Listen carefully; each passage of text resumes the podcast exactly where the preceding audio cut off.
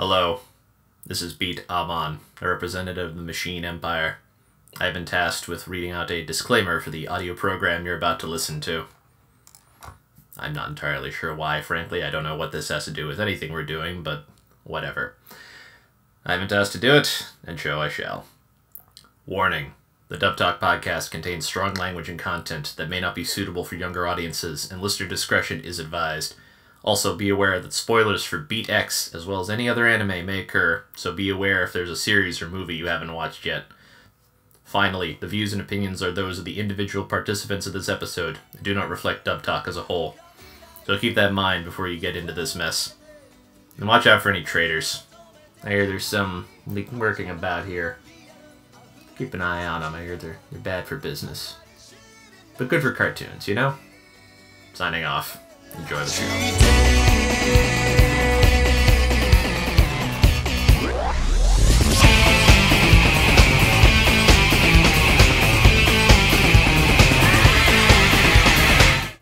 Hello, everyone, and welcome to a very special episode of Dub Talk, where we cover the latest and greatest in anime.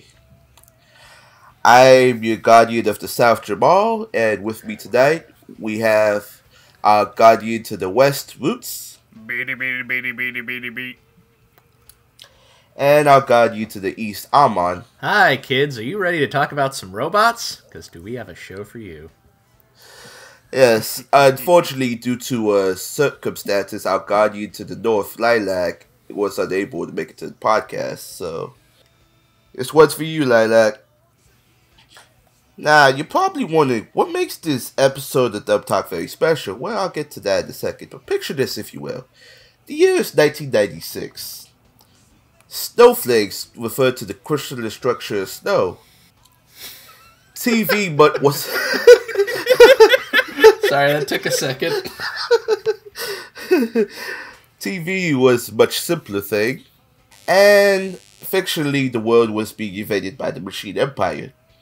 In the West, it was on Power Rangers Zeo, but in the East, however, it referred to a very unusual TV anime called Beat X. Now, you're probably wondering yourself, what is Beat X anyway? Well, here's a synopsis for you. Kotaro Takumi has invented a new kind of machine which can be directed by little more than human imagination and will. In the shadows, the Machine Empire secretly harnessed this technology to create a powerful new form of automaton, deadly free-thinking weapons called beats.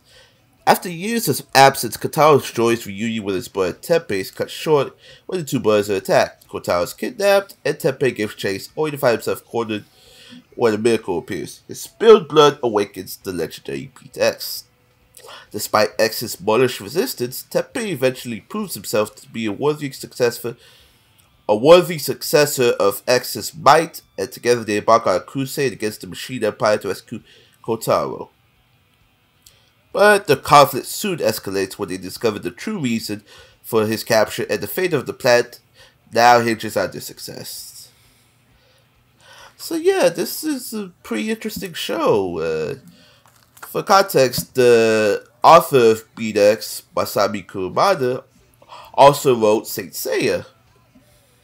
And as far as I can tell right now, this is probably the oldest anime we've ever covered to date. Not counting Sailor Moon on the movie, that's a different story. But, you know. It's, it's kind of pretty unique in the storyline. Yeah, it does take some elements from Saint Seiya, but I think that's where it about stops. What do you guys think? Hmm.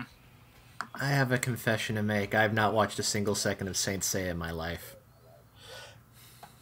I also have a confection. I watched part of it when it was on Toonami's uh, Knights of the Zodiac, but I only got as far as the opening. I mean, come on. It's it's bowling for soup covering an 80s classic. Yeah, but then I hear that 80s classic again during Grand Theft Auto Vice City commercial, so... True. so yeah. and yeah, I also remember the old DiC Knights of the Zodiac dub with the bowling for soup opening. Actually, Yes. were they the ones who did the the English opening for Rave Master as well? I can't remember. I want to say I- that's right. I honestly couldn't tell you. I only I never really watched much of Rave Master, not even when it was on the Fox box.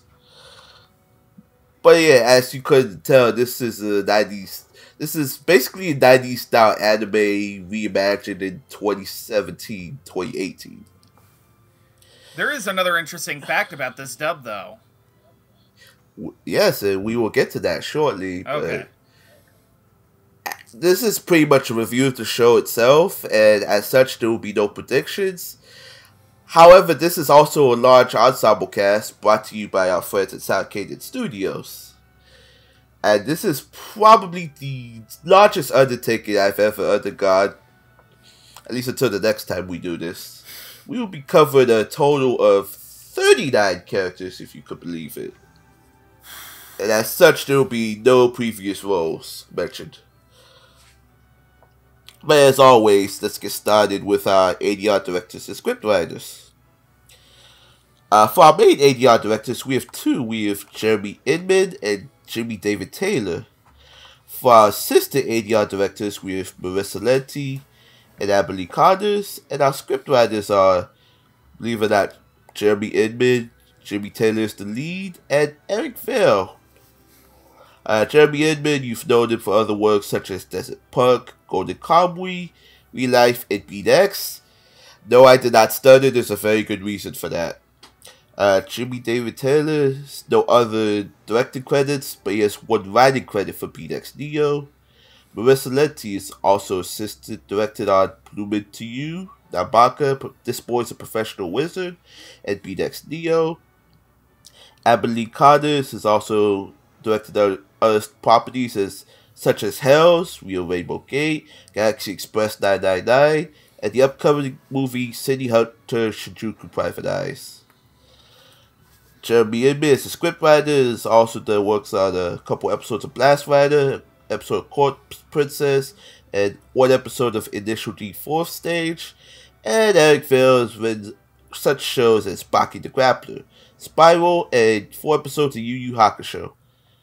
Now, before we get into today's discussion, a couple things to note.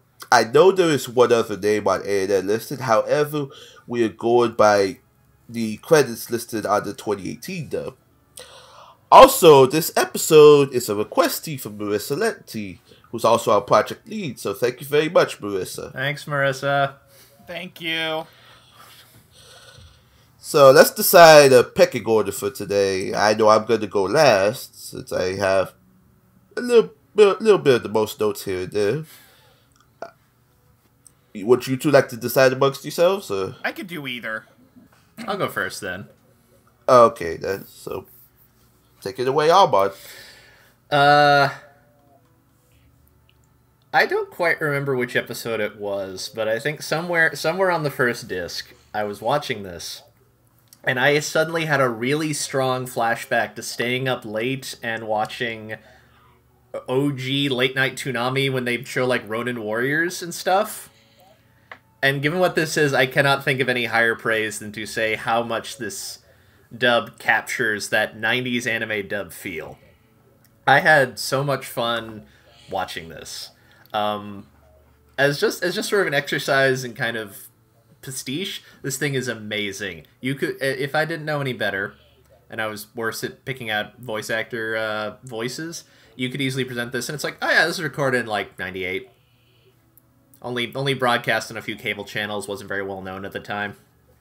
Like you could, I, I would completely buy it. This thing sounds absolutely amazing. Um, the direction and writing on it is great. I think they capture the feel of the show really well. I think they capture the '90s-ness of it really well. Um, oh yeah, and uh, particularly particularly given that um, as I'm, I'm sure you'll get into, this has had a complicated history as far as being dubbed goes. Um, yeah, this is it's it's just it's so it's so well cast. Um, it's so fun and punchy. Um, and I just appreciate the fact that they they clearly went for this. Like, no, no, this is a very this this this anime is very much of a specific time period. Um, let's try and capture that spirit even in the localization and the dubbing. And I just appreciate that just in terms of like you don't see that a lot of the time. Usually when older stuff gets dubbed, they just they dub it. And that's and the, no no slight against that. I think that's a perfectly fine thing to do. Um, but it's so fun to hear an exercise like this where it's like, no, no, what if this actually did get localized in like the late 90s? Like, what if it had come over at the time? Um, yeah, this is, I'm, I'm just really impressed by this. It is so great. Yeah. Okay. Um, going off of what Amon has just said, um, one other aspect of it I'd like to give praise for is um, on the on the end of the sound engineering as well, because I I'm pretty sure Sound Cadence uses like top of the line equipment for their recording of dubs and voiceover, but the dub of Beat X sounds analog. And that in the in the context of a dub being produced in 2017 for a show from like 1994, that is some very high praise. Uh, the the dialogue is nice, bantery, choppy, punchy, and it's and it's localized in that lovely late late 90s early 2000s you know the japanese licensors aren't over our shoulders so let's have a little fun with this. Kind of deal um it despite the subject matter of the show if this had aired on like fox kids in like 2002 2003 i would not have been surprised and uh, casting's great. Scripts, as I mentioned, uh, were great '90s cheese, and the directing is solid. So thumbs up. Okay then, so let's get right into this. I I did not study when I said Jeremy Inman also directed Beat X because for anybody that doesn't know, this is not the first time they've attempted to dub Beat X. As a matter of fact, this was dubbed by a, a company called Illumitoon Entertainment. Which, if you know what Illumitoon Entertainment is, it was a studio that was run by a three former Funimation execs. And the only anime they ever managed to put out at the time were this, AM Driver, Beet the Vandel Buster, and they distributed, I think, the first half of Bobo Bobo Bobo Bobo Bobo Bobo Bobo Fight.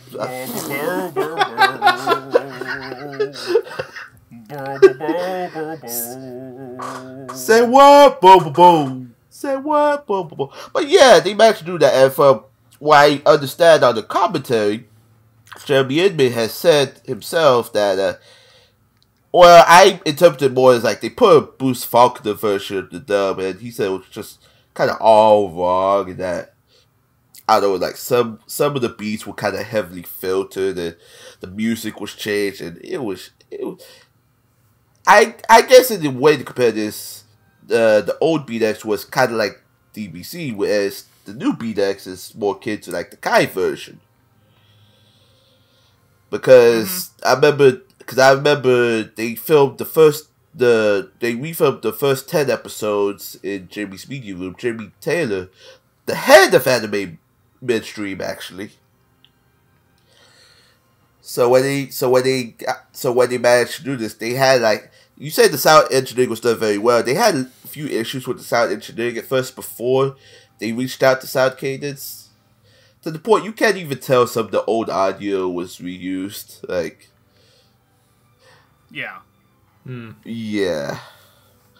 But yeah, everything came out very well. The casting was very solid. I mean, it was pretty much one one casting, except unless you count the Waller, because I know that was uh, Marissa's thing when they had to keep the casting consistent. They don't, she didn't want to double cast anybody unless it was the same character, which I kind of had a slight issue with one of them, but the show kind of makes that point out over time, so I'm willing to forgive it. Uh, let's see. Everything stayed faithful to the 90s. I mean, it was a 90s style dub without the 90s style censorship. Thank you very much. I should know being a kid of the 90s. Yeah. But, yeah, mm-hmm. but everything checked out pretty well. It was as cheesy as I expected. It was as fun as I expected. very nostalgic too. This is this is one time I would put on nostalgic glasses and be happy about something instead of you know just complain about the outcome or something. But I think everything everybody did their job very well. I gotta give them props. And and much like directing, you know, everybody here is a storyteller. So as we get right into our characters, and so the story begins. First up, we have Karen, a former soldier of the Machine Empire, previously one of the four spiritual guardians, who was exiled, who was later pretty much declared near dead from her injuries, to the point that young Teppei here rescued her from her captors, and as a result, was almost killed himself until Ken gave him a blood transfusion. There's a very good reason I bring that up. But but later on, we learned that the whole reason for Karen's actions is not only to help Teppei, but to also to rescue her sister, Kari, too, who has in, uh, trauma-induced amnesia stemming from a field trip in which, uh, ooh, gonna get that real quick, in which most of her friends were killed by a beat named Raffaello during the experiments. As such, she was placed in the care of the Faux Lafine, as not only a military soldier, as one of his underlings as well. So, playing these three, Karen is played by Morgan Garrett, Young Teppei is played by Kristen McGuire, and Kari is played by Joanna Beatty. As I said, there will be no previous roles mentioned, so we're to get right to discussion. I mean, Alma, you go ahead. Um, I thought this was a set of uh, good, strong performances. Um, I see. Where should I start?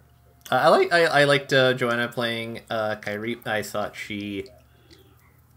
Uh, she like she she like a number of characters are talked about. She suffers a little bit for not being on screen like all the time, uh, even for as long as the show is. Like a lot of these are these characters show up more than once, but a lot of these are kind of one shot characters. Uh, but I like what she did. I thought she did a good job of um, selling Kari's relationship with Foe uh, as like you know like this like kind of like uh, in the sense of like she's like she's in this because she trusts Foe, not necessarily because she trusts the people that he's working for. Uh, and also, you know, she takes care of orphans, so that's nice. Um, I thought Joanna did like just did a good job with this character of someone who's like kind of reserved and take things very seriously, but also clearly has like moral stakes in this issue. Uh, she's not here just to be evil, even if she is sort of technically working for the bad guys. Um, and I enjoyed that. I thought it was uh, she was she was always nice to see whenever she came up on screen. Um, sorry, I'm having a lozenge because my throat's a little gross. Um, uh, I like Kristen as young Teppei, uh, who also doesn't show up too much. Um, but I thought she did a good performance. It was a good, like, you know, young shonen, pro- you know, really young, I guess, shonen protagonist kind of a voice. Uh, like, very peppy and excited and wanting to do good and dealing with the terrible things in the world. Um, and I thought she especially worked well with uh, Morgan during the scenes, during like the flashbacks when you see young Teppei like meeting Karen for the first time and starting to train and that kind of thing. Um, I thought they played off each other really well. I really liked Morgan as Karen. I thought she she really nailed that like tough '90s anime lady style. Like, uh, like pretty much anytime you see her, she's always clearly like someone who can go kick your ass, uh, and does a few times.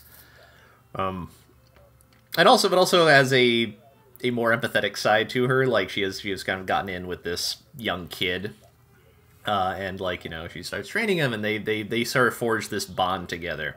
Um, i think she sells really well both with uh, you know both with kristen and with um, adult teppei who we'll talk about later.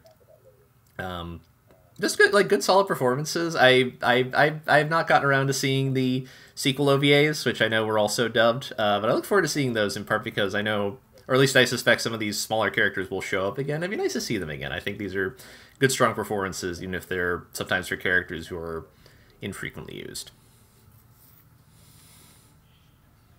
Alright, Roots. Yeah, I largely agree with Amon that this particular group, other than Karen, kind of suffers from the fact that they just don't show up a lot. Um, Kristen McGuire's young Teppei, you know, it's it's there to serve a very particular purpose, and I think she did a really good job with it.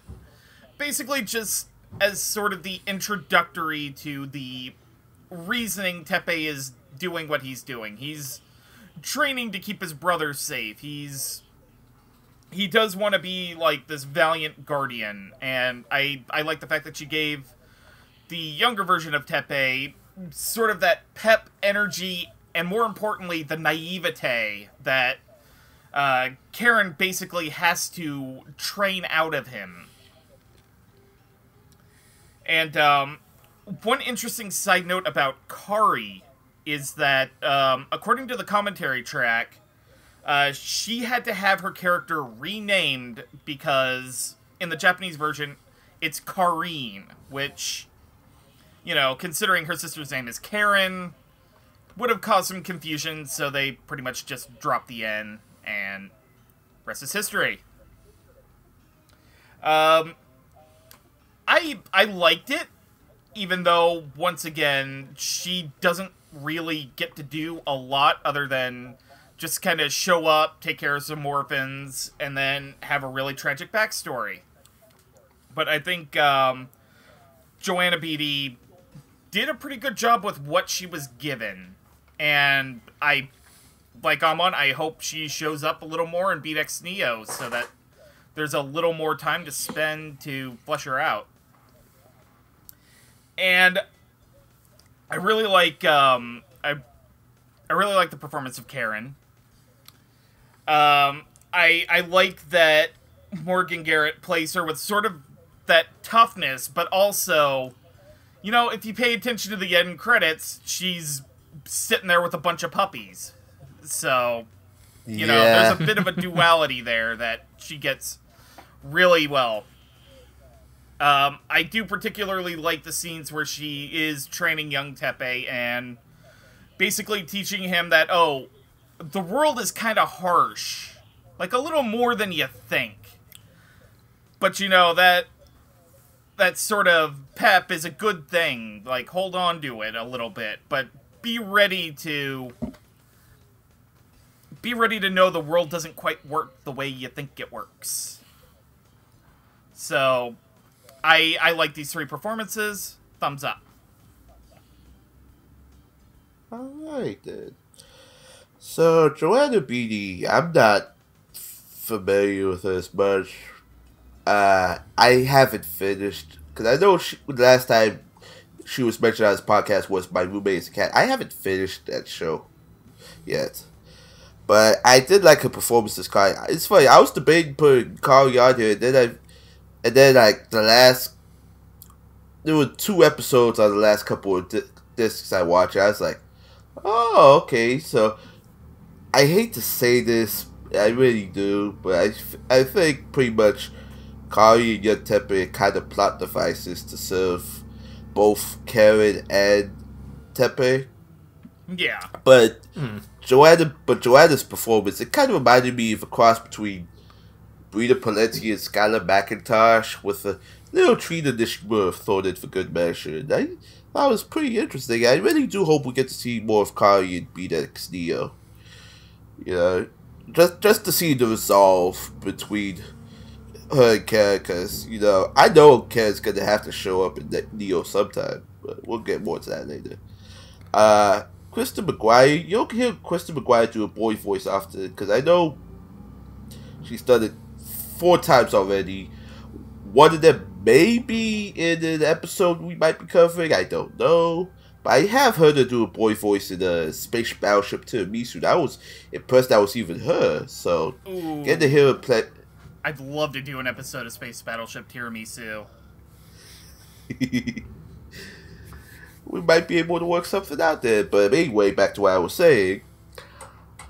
But hearing her do a boy voice was kind of impressive because, you know, normally when I hear Kristen McGuire in anime, I can pick her out easily. I I couldn't, for the love of God, tell that was her the first time I watched this series. And and for a 90, for a 90s anime, it was it was very impressive. Sometimes I have to be real careful what I say because anytime I talk about Kristen McGuire, it's usually open mouth and foot, even though I do mean very. I do mean things very well, but I I have to give her pretty much my highest praise for playing a little boy voice because I know a lot of times uh, for most female actors it's pretty tough to do because you have to get into that lower register, but Kristen managed to play it kind of natural. It was very impressive. But getting right into Karen, Morgan Garrett. Morgan Garrett was Morgan Garrett's always impressive to me, no matter what. But seeing her play this kind of character was very unusual because I know Morgan Garrett for a lot of sex pot characters, like you know, she plays a lot of sexy characters and stuff. So when you see her play against Norm, it's kind of interesting. By the way, if you ever want to make her a day, just bring a copy of BDX for her to autograph. She will be very happy you did. Trust me on that. So seeing her play an action kind of character was very impressive because I know like she's played a lot, not as many similar characters similar to Karen because I know the big thing. I know Megan likes uh, her as a kid model, and I can see why. And Morgan is uh, is very impressive in these types of characters. After meeting her in person, I can see why. But overall, I think all three of these actresses, all three of these ladies did a very solid job. I salute you. So now that we've started establishing the backstory for the show, we're gonna get right into the areas to which, in order, because in order for Teppei to save his older brother, he has to pass through these checkpoints, defeating the soldiers and the BDX along the way. And the first point, point he encounters, we have. I We specifically had to ask for this character to be added into this list. I'll, I'll, no, no, you didn't. I wanted him to be on this list. I mean, I could not. We could not go without talking about Captain Hook, and a pirate who rides an Earthworm BDX named Groupie. We have, I guess, his cohort, or his, uh, Gaku, who manages to defend the port while Captain Hook is gone manages to pilot a giant robot made out of some junk. Impressive. And then on the way to the next checkpoint, we encounter Dr. Zaji, former doctor with the Machine Empire, whose body was turned cybernetic not by his own will, who's developed a shielding technology that to help him survive in the I think it's in Death Valley they call it where the gusts of the wind kind of create this harmonic sound that destroys beats, internal systems. It's a complicated process. That's how you know you're watching a 90s anime when they don't really simplify a lot of the things going on. But getting into these three, Captain Hook is played by Robert McCollum. Gaku is played by Abilene Connors, and Dr. Saji is played by Nick Landis, aka Ladder Painter. Hmm. I enjoyed these performances a lot. Um, let me see. I'm trying to use my cheat sheet here to remember who everyone is because there's a lot of characters. Well, obviously you know. Obviously you know which one Captain Hook. Oh, I know is. Captain Hook. That's the easy one, but I want to save him for last. Um, let me see. Uh, let's start with. Let's start with Doctor Zaji. Um, I enjoyed his performance. Like he was just. I, I thought. I thought Nick did a good. He did a good kind of like weary old man who's been through a lot, a lot, lot. Oh boy, has he been through a lot. And then some. And then so he just he was very he was very good at projecting somebody who's like like smart and capable, but also just very tired with everything that's been happening.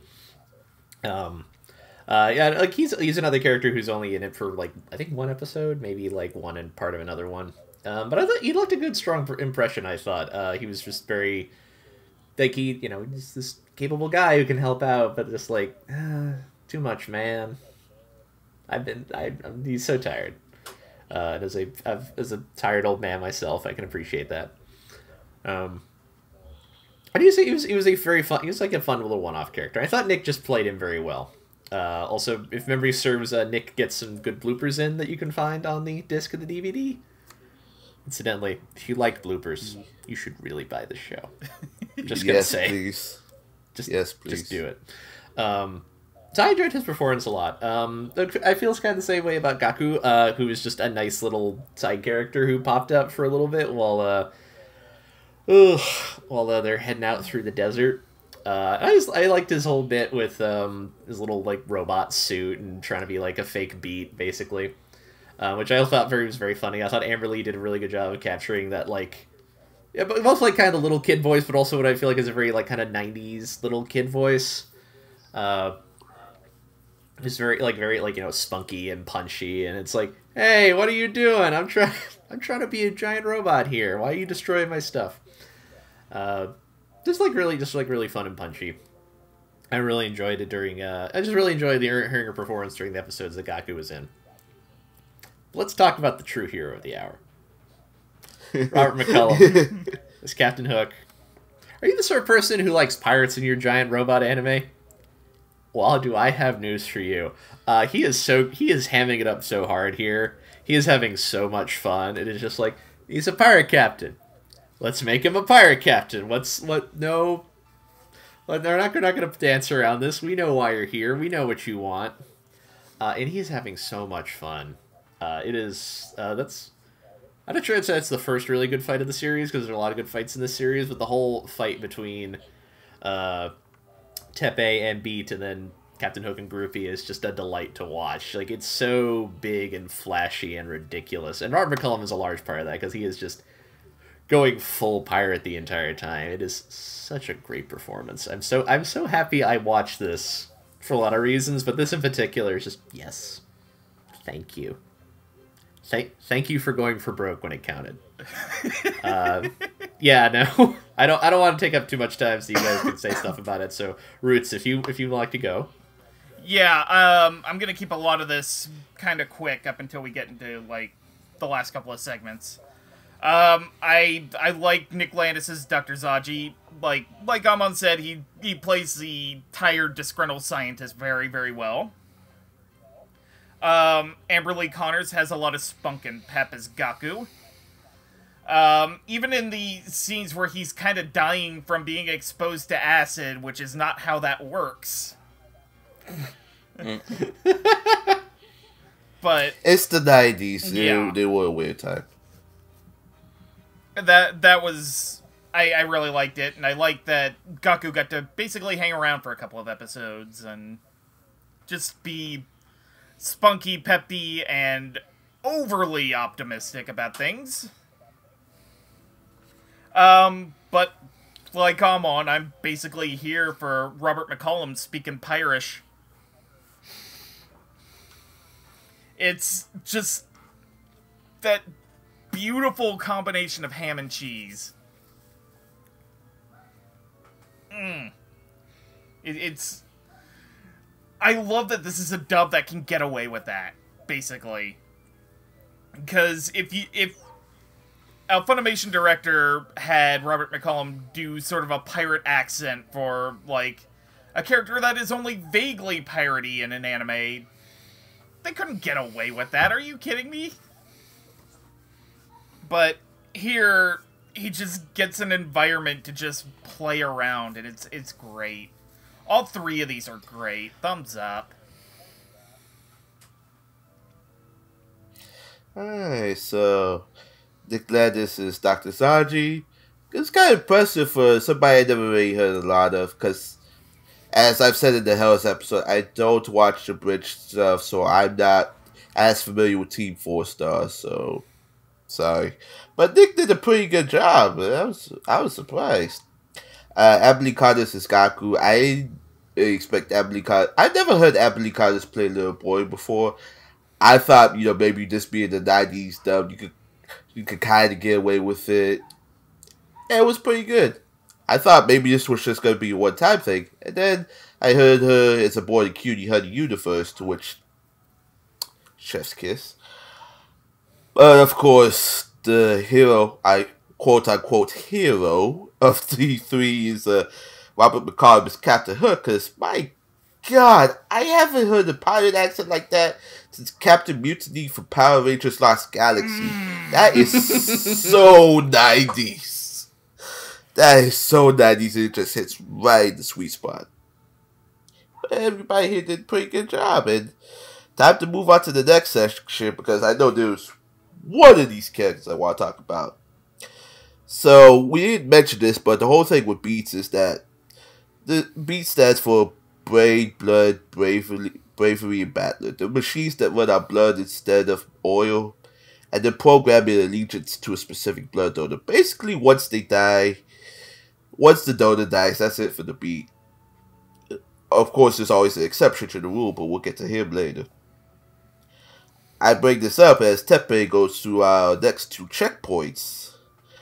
One being the one being uh, Oasis, one by uh, Camila, who harnesses uh, the powers of illusion through use of her flowers, as well as creating an evil flower that kind of pits both Teppei and X against each other at one point. We have her beat Mirage, which is a, a giant beat modeled after a moth butterfly. And then after that, we get to a graveyard, which is run by the Maria, and the god of death who covets it, also named Aleph. The god of death we learned is uh, Maria's brother, who both of them gave their lives to become cyborgs in, in, to, in turn to who both gave their lives to be cyborgs in order to achieve eternal life. So, play these four, Camila is played by Melly Grant, Mirage is played by Melissa Sternenberg, Maria is played by Alexis Tipton, and Aleph is played by Tyler Walker. Ahmad? Uh, how should I start? Uh, so these are these are these are some fun. These are more more fun one shot characters. You're gonna hear a lot about that, especially in this section. Um, I really liked uh, Millie Grant and Melissa as Camilla Mirage. I especially thought because I thought this was one of the better examples of like one of the beat users in the beat having a really strong kind of playing off each other really well. Like having uh, like the, the, the voice acting I thought uh, helped sell their relationship as sort of like you know partners in evil doing and tricking people and so on. Um, I just I just like their performances a lot. How do I put into words? I, a lot of it helped that I, I just bought that like oh yeah these two have been around a while. Like they they work together. They they you know they got each other's backs as it were. Um, I just thought each gave, like each gave a very good performance for what it was needed. Uh, like you know these two obviously they're very they're sly and calculating. They do illusions to trick people and stop people from going out. Uh, also they're just in a fun episode I thought. I, I just really enjoyed that because it's so weird and trippy to watch um, so that was a that was a bonus in, in my in my as far as I'm concerned. Uh, what else? Yeah, no, I it was a good like it was a good strong duo. I thought. Um, I really enjoyed it. Uh, good job. Um, and uh, Maria and Aleph aren't. Well, they're sort of a duo. Sorta. um, they're also fun. I especially like I liked Alexis as Maria a lot. Uh, I I thought Maria, I thought Alexis did a good job of selling kind of the the tragedy of Maria's situation, where, um, like you know everything was supposed to go so well, and they had such high hopes, and everything has gone so wrong, and she just tends to this endless graveyard of people she used to know, um, while her, um, brother is that it? Is that how they're related? Yeah. yeah. While her brother has like turned into this horrible monster who just terrorizes anybody else who like dares set foot in this area. Um, you know, she, has, she doesn't she doesn't get a lot. She doesn't get that much to do per se, just because she's only in basically like an episode and change. Um, but I, I thought like for what the character needed, I thought Alexis nailed that very well. And uh, Tyler, I try to remember does does does does the God of Death actually say anything or does he just growl? Like I'm I'm blanking on it. Uh uh both. It's when he dies, like towards That's the end right. you see the flashback. Right. Yeah. No, I, well, I thought obviously he's he, he- Tyler makes good good growly noises for this horrifying uh, skeleton monster. Um, but when you do see him in the flashback, like before he turned into that, when he was just like some human trying to do good, I like I it was a good performance. I thought he kind of he, he sold a lot of that this is a weird show in that it's like very shonen-y, but also like a little pessimistic in a way I'm not used to seeing a lot of like shonen anime being. I thought Tyler kind of like you know you showed kind of that like what used to be and how how optimistic everybody was and then how just that much that contrast with the present you've been witnessing where it's just like the worst possible outcome. Like they didn't save anybody. It's bad. It's real bad. Um yeah no just good performances all around. I was really happy with them Okay. Um, I I liked uh, Melly and Melissa as sort of the illusionist trickster duo that basically tried to convince Teppei and Beatex to kill each other.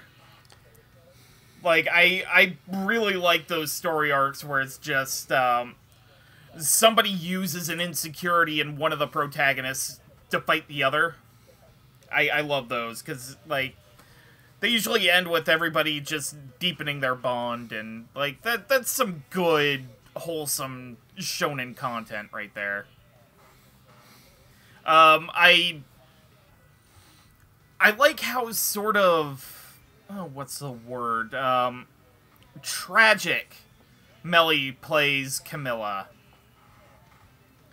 Because um one of the side jobs of the character is basically to deliver flowers to another character because of medicinal properties and all that. And it's um like her death sort of has a little more implication to the world around her than the other one-shot characters do. So but I thought they're they're dynamic together and ultimately the the fight scenes they get were pretty great, great performances. And um, again, a really tragic char- set of characters. Um, Maria and Aleph. Um, sadly, Alexis Tipton doesn't really get to, a lot to do in the two episodes she gets. But um, I, I like that she's she's sort of this still kind of optimistic, but you know, trying to suppress cynicism for what has been going on with the world around her and what the machine empire has done to her friends and family. And then Tyler Walker just gets to growl and scream a lot, which is great. It's just I I I love that performance. And um Special shout out to uh, Scott Frerichs for playing Aleph's beat. Uh, was it ever named? Bat. Okay, so it was just called Bat. Which yeah, was, it was all the, it was all the bats.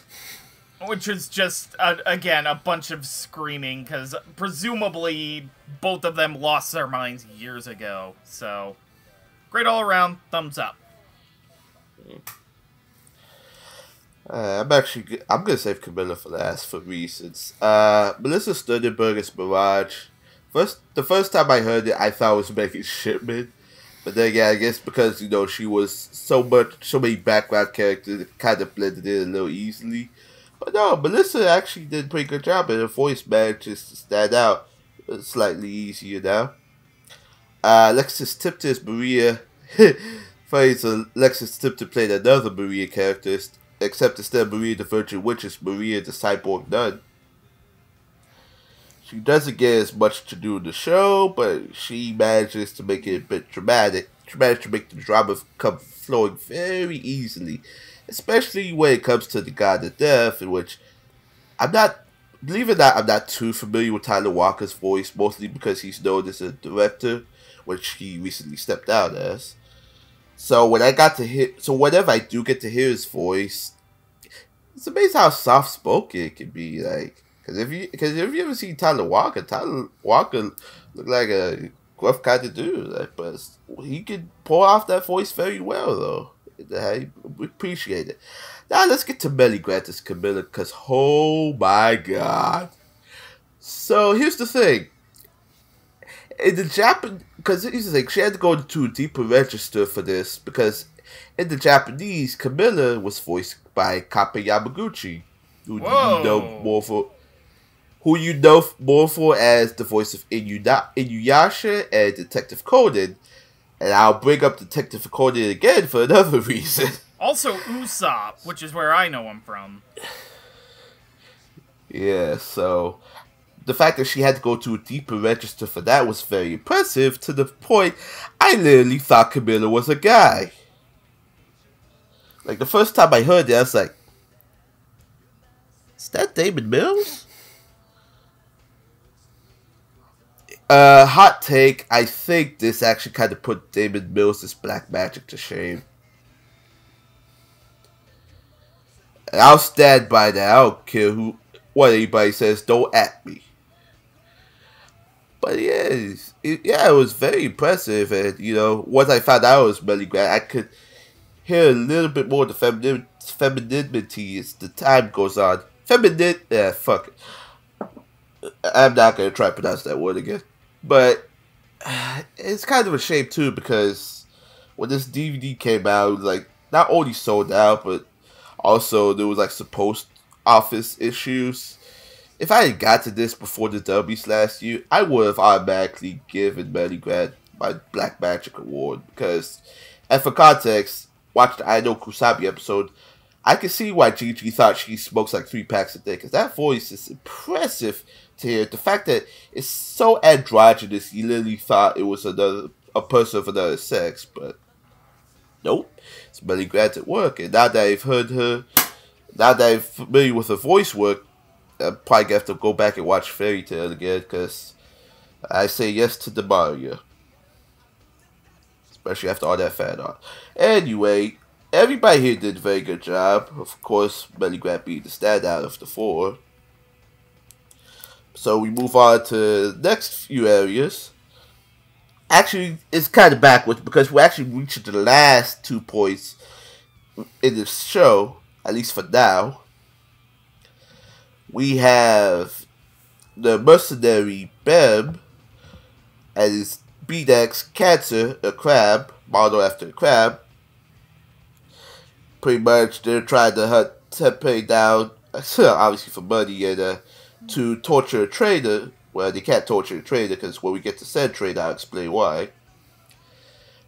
And then we have Balzac and his beat, the Mimicolian Savannah. Also, they're down to traders, traders of the Machine Empire, but it that's pretty much all the purposes. So Bem is played by Alejandro Saab, Cancer is played by Rico Fajardo, Balzac is played by Mark Stoddard, and Savannah is played by Zach Bolton. I'm about go ahead. Hmm. Where to start? Um, I thought Alejandro and Rico were really fun together. Yeah. Uh, Yeah. Partially just because it starts off Bev and Cancer just kind of hanging out in the desert, and it's like, eh, we don't have to worry about nothing. Nobody's coming through here. Very much like they they have the air of the guys who um kind of got uh they, they kind of got you know they got this job because they knew somebody. It's like we don't have to do anything. We can just sit out here and like no one's coming through this part of the desert. We're set. And then Beat and Teppei show up, and it's like, ah, we have to we have to work like against that guy. No, no, no, no.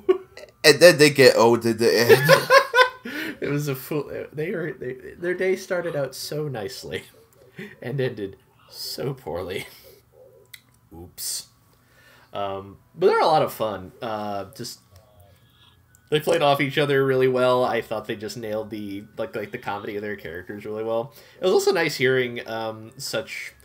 Uh, one of the things I appreciate about this dub is that like they could have easily just cast this with like uh, more veteran actors, but I do like the fact that they like made a point of like, no, no, we're gonna reach across like a lot of the Texas acting pool. In case in point, here you have, I think, or at least in my mind, are like much more on the like newer voice actor end, uh, coming in here and fitting in right in with everybody else and sounding really good. Um, and I, I, appreciate that. Like they didn't just feel the need to like rely on veterans who would have been in a show like this at the time because they were voice acting at the time.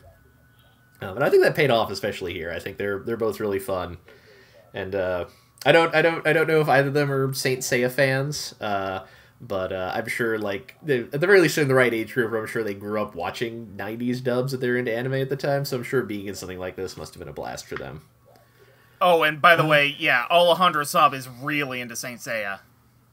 Yeah, I'm not shocked. So this, even if this isn't Saint Seiya proper, I'm sure this was meant to have been a lot of fun for him. Uh, since, as far as I know, at least, like, from the same creator, you're getting a similar flavor of high octane action. Um, yeah, no, just a lot of good fun performances. Um, I, I enjoyed uh, Mark and Zach as Balzac and Savannah as well. Uh, just good fun fight scenes. Just good fun action and stuff.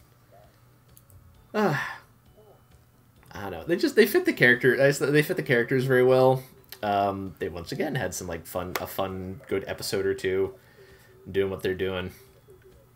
Um, yeah, no, it just it was it was there's a lot of good '90s in this dub.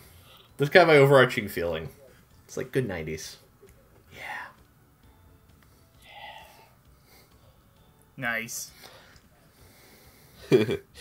So, did anybody else get kind of a um, Rosencrantz and Guildenstern are dead vibe out of Bem and Cancer? oh. I I I never really understood that, but I did get something along those lines. It's um uh, basically the plot of Rosencrantz and Guildenstern are dead are basically it's a play set in the world of Hamlet just by from the perspective of two guys just watching this stuff going on. Oh, okay then. Like it, it's great. You should check. Yeah, like there's probably like a version of it on DVD. You should check it out. It's it's wonderful. Uh, that's Anyway. a very on. That's a very on point reference that I hadn't thought of. It makes a lot of sense. But I just like the fact that Alejandro Saab and Rico Fajardo get this opportunity to like banter and shit talk with each other about, oh yeah, this guy's coming. We can take him. No, they can't. They can't at all. What are you talking about? Just like going from, oh, I don't want to work to, oh, we can take him to, oh, shit just over the course of the episode as as Beat X is flying by. Like it's just the episode was just fun and part of that was due to the due to the banter of Alejandro and Rico. Like it's it's great. Um I don't have much to say about Savannah because like that's one of the beats I don't really get to speak all that much. And um well Balzac and is um, just sort of the stereotypical haughty, arrogant old man character. Um, I saved him for last because um, Mark Stoddard gets the best sequences of the blooper reel. Just trying to pronounce the word Myrmicolian. Like, that right there is worth the price of admission of buying the DVD alone. Just him constantly murmur shit. Like it's great. It, it's wonderful and performances are great. The blooper reel is even better. Yeah, you're not wrong. Uh, let's get this out of the way. Uh, Balzac and Savannah. Bals- Mark Stoddard as Balzac, I thought was pretty good because, you know, as we've said from time to time, whenever we hear Mark Stoddard, you know, he's a typical authoritative military kind of voice, and it easily fits here. Of course, it, would- and of course, this and then some, especially in the blooper reels. But he did a pretty good job. Uh, Zach Bolton Savannah did, doesn't speak as much, and when I did recognize his voice a little, it, it's pretty good for what the character's worth. Also, holy shit, I get to talk about Zach Bolton. Hey. Rico Fajardo as Cancer is probably one of the most happiest things in this section to ever come out, because, you know, it's just, it's just goofy Rico being goofy, have a little fun with it, you know. Because, of course, Yeah, yeah, he didn't make it in the end. Alejandro Saab is Beb. I'm sorry, Roots, it's not Game Kunda, but mm. Alejandro Saab. I can't say, you know, you did good, Alejandro. You got a paycheck out of this. No, because there was so much more than that. Even if it was a one shot character, one shot, but he died by a fireball. Yeah. I mean, not even being I'll- directly attacked. He's just on the side, just boom, boom. They didn't even He know. died by proximity. He he died by proximity, but Alejandro is, did very good with his very deep range, very commanding.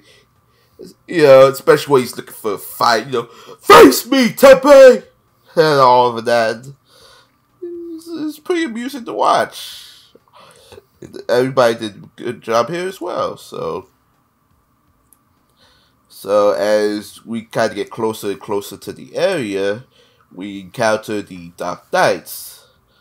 Uh, private military force activated by uh, the activated response to the Machine Emperor decided to take over the spiritual guardians once once they believe they fail. They had to hunt of the they had to hunt of the traitors of the spiritual guardians who we'll get to later. But pretty much all three of them are brothers who hate each other. Course, Rai being the oldest brother and Mira being the youngest. Leon's just that in between. But Mira is actually the leader of the Dark Knights himself, so. The desire to retrieve Camilla's flowers for medicinal properties after Camilla herself is dead. Playing these three, Rai is played by R. Bruce Elliott, Leon is played by Brandon Potter, and Mira is played by Gianni Machagrado.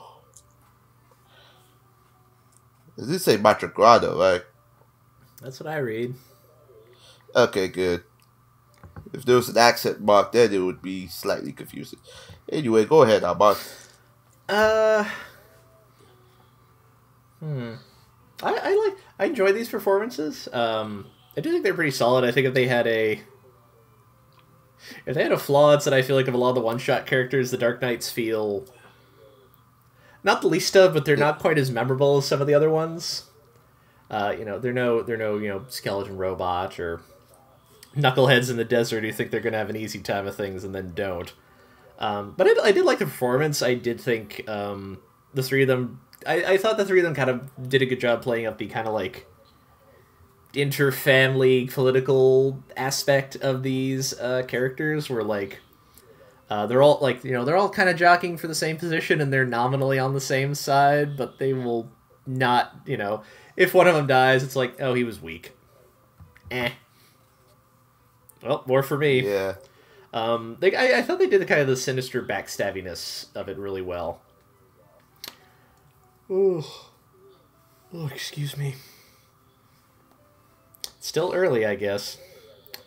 Um, I, I'm not gonna I'm gonna relay those thoughts in my segment. So, um, you know, like I, I enjoy their performances. I think, I think. Oh, once again, these are characters who just like they don't show up too too much, and so on sort of a review front, there's not there's not a lot lot to dig into. But I did I did like their performances. It's also and also it's always fun to hear R. Bruce Elliott and stuff. Uh, I like him. I like his voice. Uh, he usually isn't cast in leads because, except for maybe narrators, you, there's a lot of call for guys with like deep, rumbly, dramatic voices. But he's he's used really well here, so I thought that was fun. Ed, and, and Samurai 7. Oh yeah, Oh, and Samurai 7, yeah. Oh, yeah. are you, I, are you I, all set? Nah, yeah, yeah. No, I think yeah. They, I, I, I like these performances, even if I thought the characters were didn't stick in my mind as strong as some of the others. Yeah, and I think that's my problem too. Um, largely, the performances themselves were strong. The sort of interplay of familial jockeying for position, like that was that was fine. The characters were just kind of forgettable in the grand scheme of things. They almost felt like filler. Uh, just because they they use very similar beats there were times when I thought it was basically the same character like more than once. And if it weren't for the voices being different, I probably wouldn't have been able to tell them apart. I'm actually curious. Are they filler? Because I know I know the anime and the manga that it's adapted from do diverge at some point, and I'm wondering if these guys might have been bridging material. Maybe somebody who had just been introduced to the manga and didn't have a lot to them yet, something like that. Yeah, it it felt that way, but you know, I I don't think the manga is available in the U.S., so it's not something I can just readily check. Well, we should we should actually. I'll leave, Uh, actually, I'll leave it- that for the end. But go on. Okay, good. Um. Anyway, um, like it was it was fine. They had good fight moments in between one another and against against uh, Teppei and X, but otherwise, like it was as as a review. Like Amon said, this is just kind of a weird interlude segment that just they didn't get to do a lot, and yeah.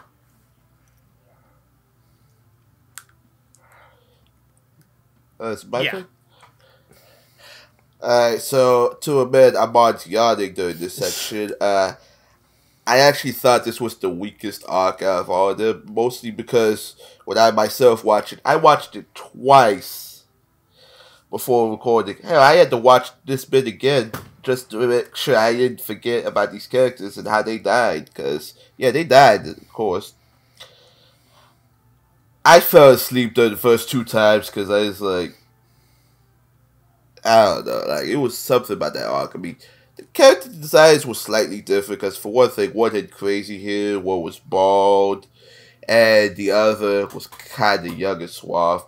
Abruzzi did good as an older man, you know, not an old man, but an older man in, terms of in terms of uh, familial relations. Brandon Potter's Leon I'm not gonna lie, if you look at a picture of Brandon Potter, you look at a picture of this character, they kind of look almost the same. But Brandon Potter's a good guy deep down. Yeah, remember, folks, actors are not their characters. They may look like them sometimes, but they're not. But I guess for me, the standout of the three would have to be Gianni as Mira, because for one thing, I've never heard of this actor before. And that's because I found out he's the only ever the only other work to his name is a uh, Death Battle, which surprise surprise if you know Marissa Lenti her casting powers, she also does casting for Death Battle, and sometimes she'll take performers from Death Battles and put them in, put put them in the other, and put them in the other projects. This and this is not the first time either, so I thought you know, for what the arc was worth, everybody did a very good job. I mean, they gave strong performances to very weak arc, but nonetheless, were all pretty good. But in the middle of this storytelling, we probably should have taken a little detour because along the way, this the pretty much in the middle of the story kind of diverges into two perspectives. You have Teppei's perspective and you have Kotaro's perspective and Teppei encounters along the way this old man who was a war hero for the Machine Empire named Chaos as beat Lamor, which I'm pretty sure is modeled after a beetle. I forgot, but yeah. And then from Kotaro's perspective, because he at one point he's sent to the Underhell, uh, we have Marcelo, and Imp, who's pretty much an enforcer for the Underhell, and his partner Amigo, this giant raging beast of raging, this, this this giant raging beast who just grunts. I guess he kind of has a mind of his own, as you can tell later on. But uh, playing these four, Chaos is played by Bruce Carey, Lamore is played by Jason Marnocha. Marcelo is played by Justin Briner, and Amigo is played by Chris Rager. Amar, why don't you take it away? Sure. Uh, let's see. Mm. where to start? Uh, I, I like Bruce and Jason as Chaos and Lamore. Uh, just good solid, just good solid performances. Uh, I thought Bruce kind of sold. Um, it, it, I I liked his performances, kind of like this world weary fighter who, you know, does he does not like the people he used to work for. He would like to instigate rebellion, but he's kind of old. He's not in a position to do it anymore. Um, but I, I thought he, he did a good job balancing that world weariness with like his hope of seeing like here's somebody like Teppei, who is in a position to do that and has the chops for it. Um, I th- he, he, he was he was very he did that good kind of like '90s shonen inspiring tone to his voice uh, when he was doing that stuff. Um, it was just a good. It was like a good performance. These are also one of these ones, in part because I'm not as familiar with these actors off the top of my head. Where um, if you like showed me a clip of them and said like you know, oh, this is a '90s dub, be like, I completely believe that. Uh, it, it very it very much hit the the tone of the times, uh, really well, uh, which I appreciate because of the show this is. Um, but now let's talk about my one of my favorite parts of the show. uh, which is just Justin Briner just being this awful little gremlin on and off for the for like the, I feel like the almost the entire back half of the show. Um, he is he I I did not recognize that this was Justin when I first started listening to it, and he is he is having he is so great in this. Just, just what an awful little turd. Can't follow orders, constantly trying to cover his own back when he screws up. Yeah, constantly forgettable too. um, he was just he was just he was he was he was he's so awful and he's he's so fun at it because I'm used to I think I I'm used to seeing Justin play characters who are either more heroic or if they're a little they're a little off they're like um Luck from Black Clover where they're still very competent at their job they're just arguably also a crazy person so it's fun hearing him play somebody who's both so conniving and also kind of incompetent um I just I had a lot of fun there. Um, I also like Chris Rager as Amigo. Obviously, he doesn't do as much because Amigo's a little monosyllabic. Um, but like he he did a good voice for uh, like that character, and I especially uh, liked um, his uh, like a lot of the stuff he was doing towards the end with um, Teppei's brother, who Kotaro is that Teppei's brother? Who's yeah, Yeah. I liked I liked I liked a lot of his interactions with um, Kotaro, which obviously are more from Kotaro's end than his. But I thought uh, like Chris Rager kind of like sold it as he was able to for this character type. Um, I don't really like I, I really enjoyed that performance as well. Um, like yeah, these are like these are fun characters. I'm not sure we're gonna see them again, unfortunately. Uh, but I liked one of them while they're on screen. Thank you. Thanks, guys. Boots? Yeah, I I like the character of Chaos and his um and his sort of mentor-ish well, not necessarily mentor, but just like he sees the potential in Teppei to fight the Machine Empire, and he's not necessarily training him to be able to do it, but he's kind of giving him the advice to be able to activate X's full power. And I like that in um, in that particular story arc, and Jason Marnocha also did a really great job as his beat. Um, basically, just trying to match the energy of X, and like it, it, it was really good. Unfortunately, like like a lot of the one-off characters in this segment, like there's not really that much to say. Um, I also really like um, Justin Briner just being a little gremlin throughout the episode he was in, and um, you know, it's it's like the classic '90s sort of crack the whip, get back to work kind of bad guy. Yep. Um, unfortunately, there's not much to say about Chris Rager here, just because like nearly all of his lines and dialogue is just grunting. So, but I think he did a good job with Took that. him an hour to least. finish that. Took him an hour to finish that entirely. so yeah, getting right into it. Uh, Bruce Carey's Chaos. I I'm slightly familiar with Bruce Carey's work because he's a, the narrator in Level E. Level E was like one of my favorite shows back in the day. So getting to hear him play an old man was kind of pretty neat. And uh, here Jason Momoa is Lemore after coming off of Hells. I'm a, I'm a, I'm a, I, I, I mean, it was very good. It's, his range is, I'm, I've not, I've not gotten used to his range yet, but these two did a very good job. And of course, like I said uh, earlier, once the donor dies, so does the beats, and we kind of get to see an example of that through this arc. Chris Rager's amigo, as I stated, there wasn't much to, as we both all stated, there wasn't much to him. In the commentary, he said it took like an hour just to fill, just to record all his lines. So if I recall, I think I saw box art of Neo with he might come back. I'm not sure. Don't quote me on that. But of course, the standout here is just Justin Briner's Marcelo because, well, for one thing, yeah, I couldn't recognize him either at first. But man, the way he portrayed him, like you can hear his voice more and more. You just just can't believe that's Deku.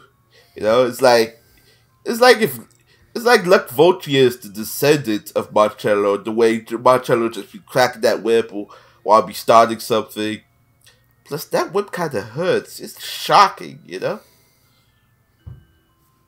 But, you know, everybody did a very good job here.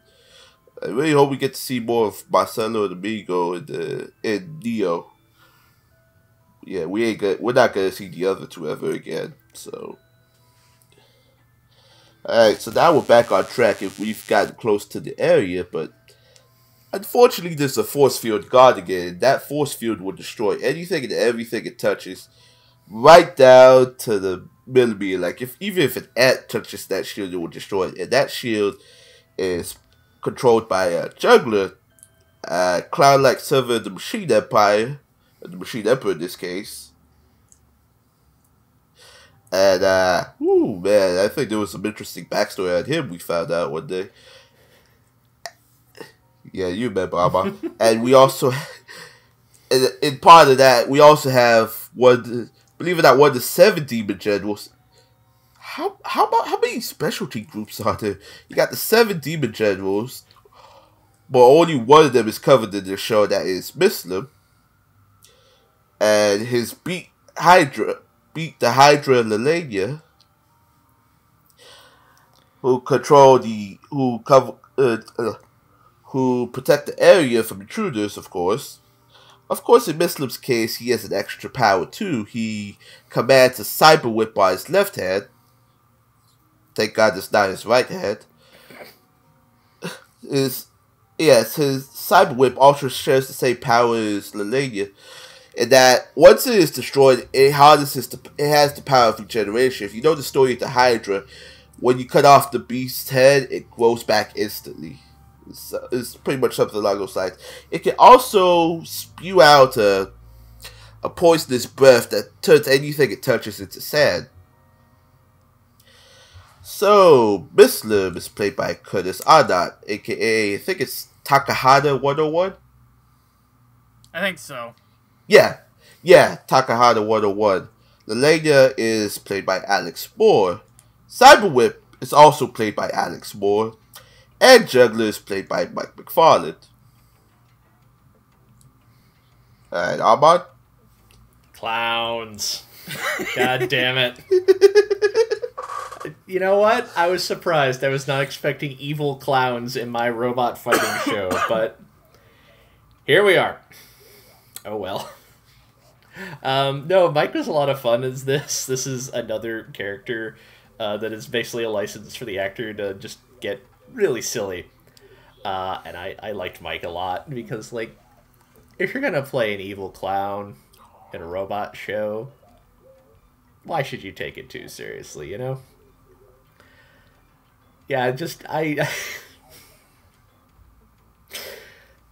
I'd almost forgotten this character existed, actually. I thought I'd imagine that, but no. No. There's a clown. Uh, Mike's Mike is a lot of fun as him. I, I, I enjoyed his performance a lot. Uh, and I, I, I really enjoyed Curtis and Alex as uh, Melisma and La, uh, Lanya and Cyberwhip respectively. Um, they were just both really delightfully extra. they were a lot. They were they're uh, they're not the most over the top characters in the show, obviously, because there's a lot of competition. But they were they were very enjoyably like big and excessive uh, while they're on screen, and they're they're just a del- they're a delight to watch. Just good good fun one shot characters. They very much they very much fit the mold of a lot of the good one shot characters. They're big, they're memorable, and even if they don't stick around for a long time, you're not going to forget them anytime soon. I was very happy with it. Hey, Roots? Yeah, um, largely going to agree with Amon on uh, on Juggler. It's it's basically just the bad guy clown, and Mike McFarland gets to play around with him so much, and it's wonderful. I I don't remember though. Um, did Juggler actually have like a moving mouth, or was it was it a mask?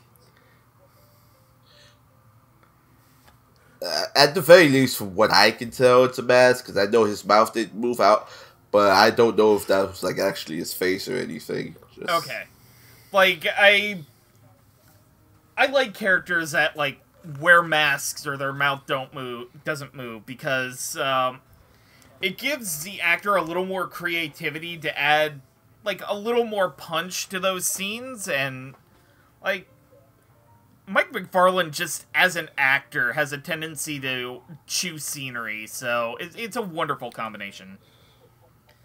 Um, unfortunately, like I don't remember enough of Mislam and Lalena to like accurately, you know, this is this was great. This is you know, this is terrible. It's um, it's one of those enemy beats that just shows up for like an episode or two and just acts as a brick wall for Teppei. Um, I do like that um, the um, the Team Four Star people were brought in for various smaller roles in the show, and um, I do remember that um, Alex Moore's role as Elena was basically just sadistic laughter. That's that's good. That's fine. So yeah, I I like the performances even if the characters themselves weren't particularly memorable.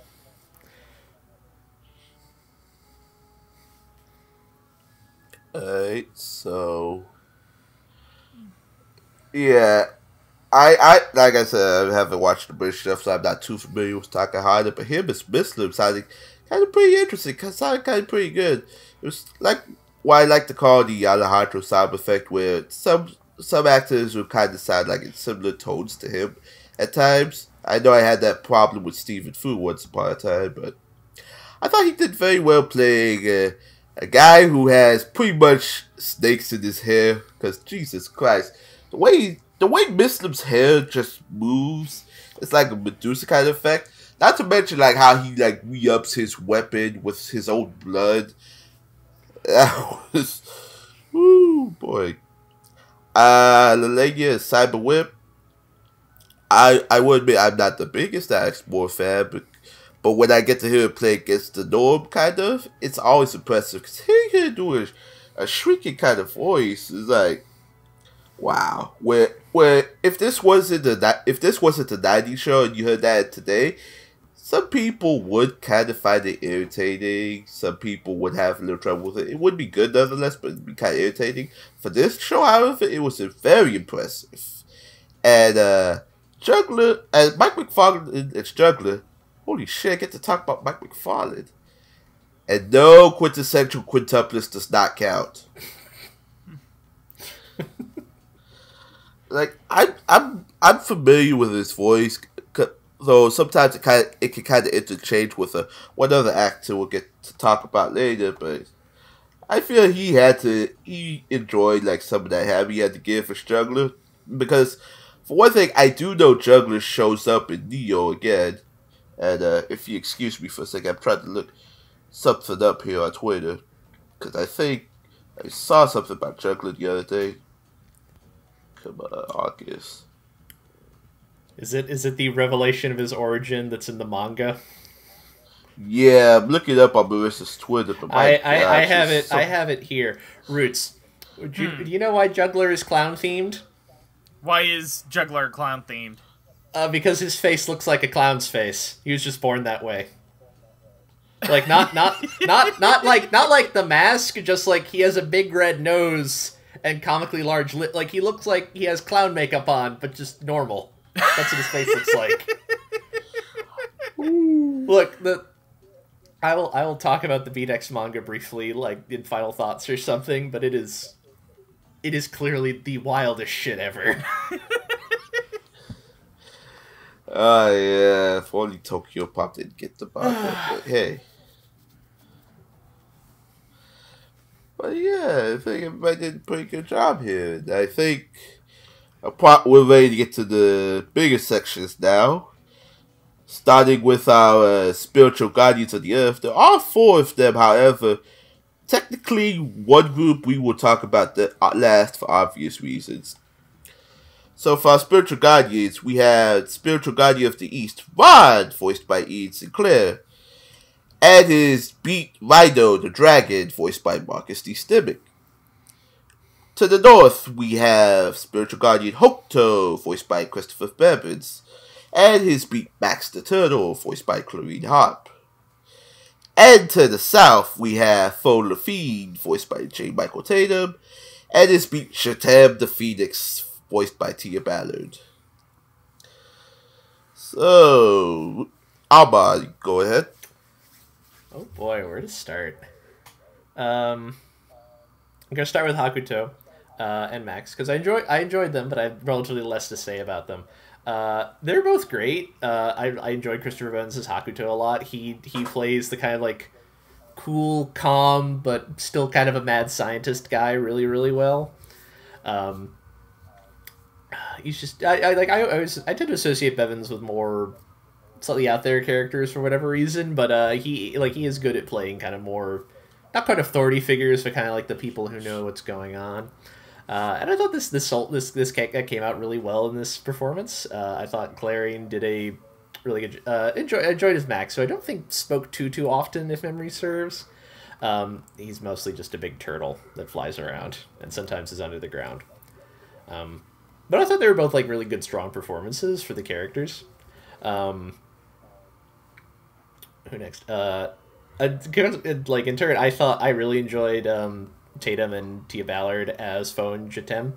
Uh, mostly because like I think this is a perfect role for Tatum. Like Tatum excels at playing like morally nebulous fops and pretty people. Like there, there's a reason for a lot of people like uh, Sebastian from Black Butler is like the Tatum role for them. Like he's good at like, and this isn't like Sebastian per se, uh, but he's very good at having that sort of like I am very cultured and suave and maybe not evil, but I don't work for good people, and I am going to kick your ass. And please stop hanging around my war orphans, please. They have enough problems to begin with. Um, he's just a lot of fun as that, and I really enjoy his his and uh, Tia's performance together. I think Foe and Jatem, uh, as far as like kind of beaten uh, beat person, uh, I think like their relationship is one of the more interesting ones. Like I think they just play off each other really really well. Like you can you can really get the sense of camar- camaraderie between these uh, two.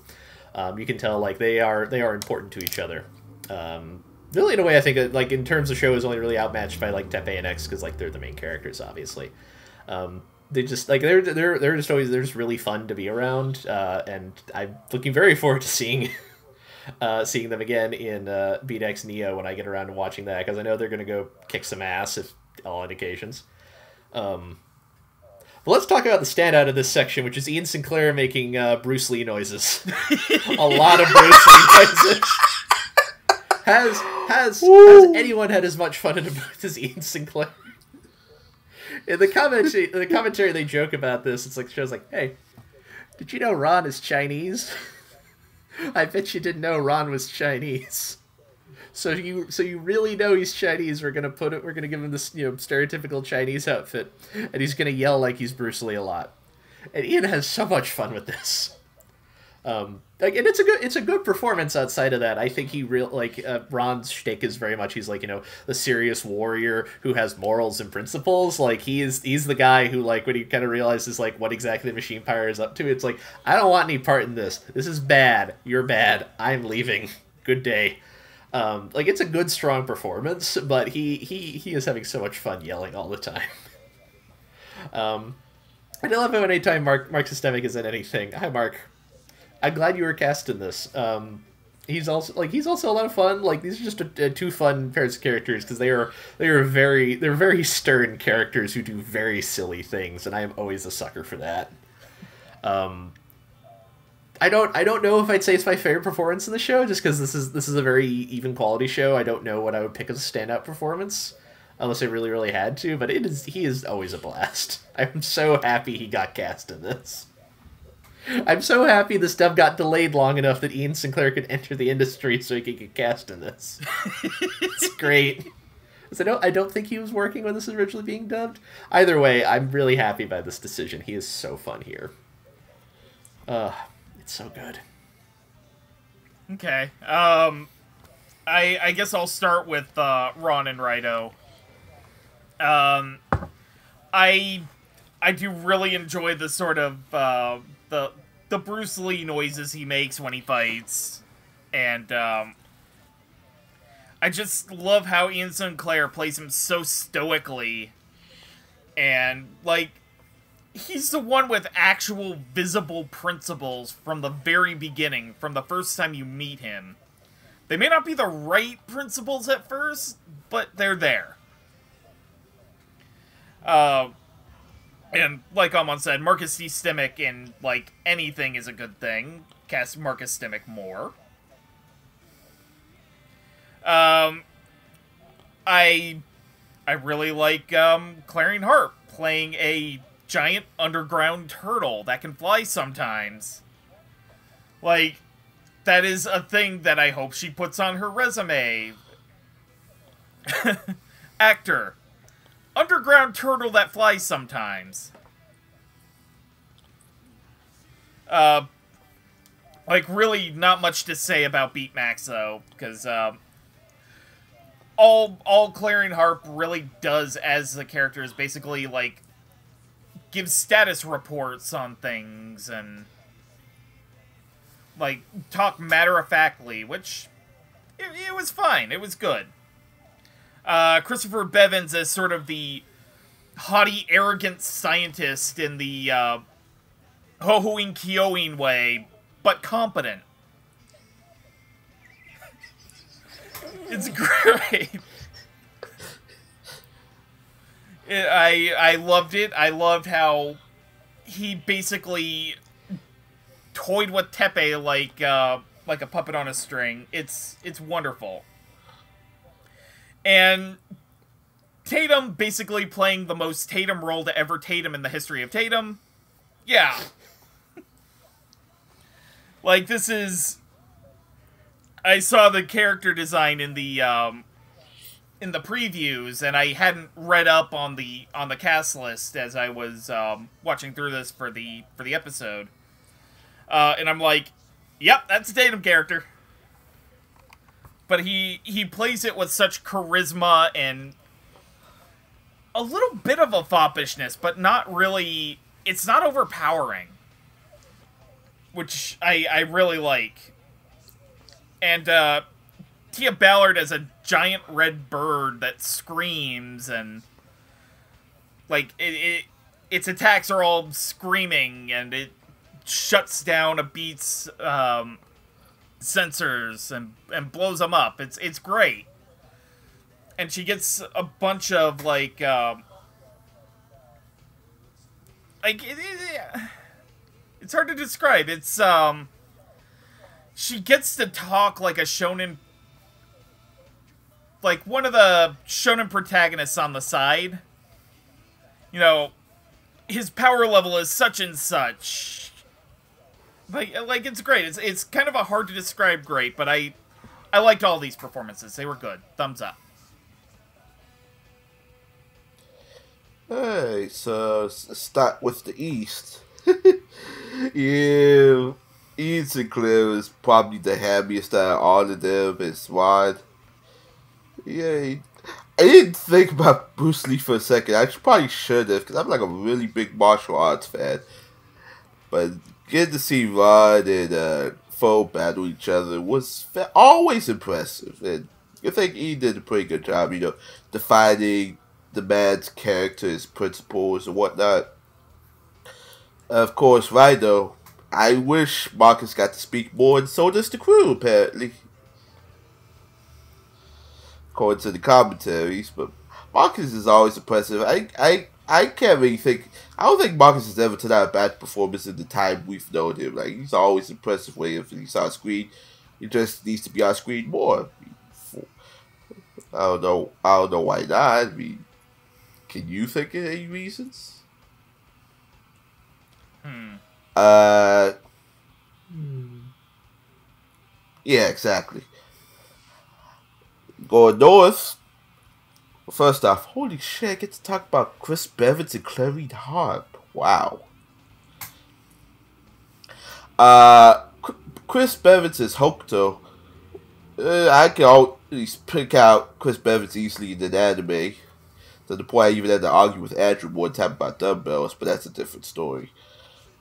So I know there have been times, sometimes, where he has a similar nasality to Mike McFarland, so I can understand like how the two could be confusing at points. But Chris Bevins, I can always pick out for lineup, and he did a very good job as playing Hokuto, the Master Doctor.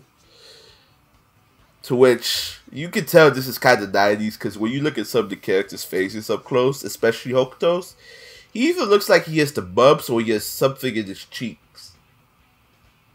You know? When they ta- as soon as they're talking. Hey, this what it is. And Clarine Harper's Max. Clarine Harper's a deeper voice. I'm I'm pre- I'm pretty familiar with her range, even if there isn't as much. Because and I brought this up earlier with uh with a Detective Conan because one of the things about Marissa's casting is that she tends for this dub in particular, she wanted to get some cast to get some actors that were like mo- mostly specific to the nineties. But the closest thing I can think of to Clarine Harp in the nineties, closest thing is uh, Burst Angel, which she played Say.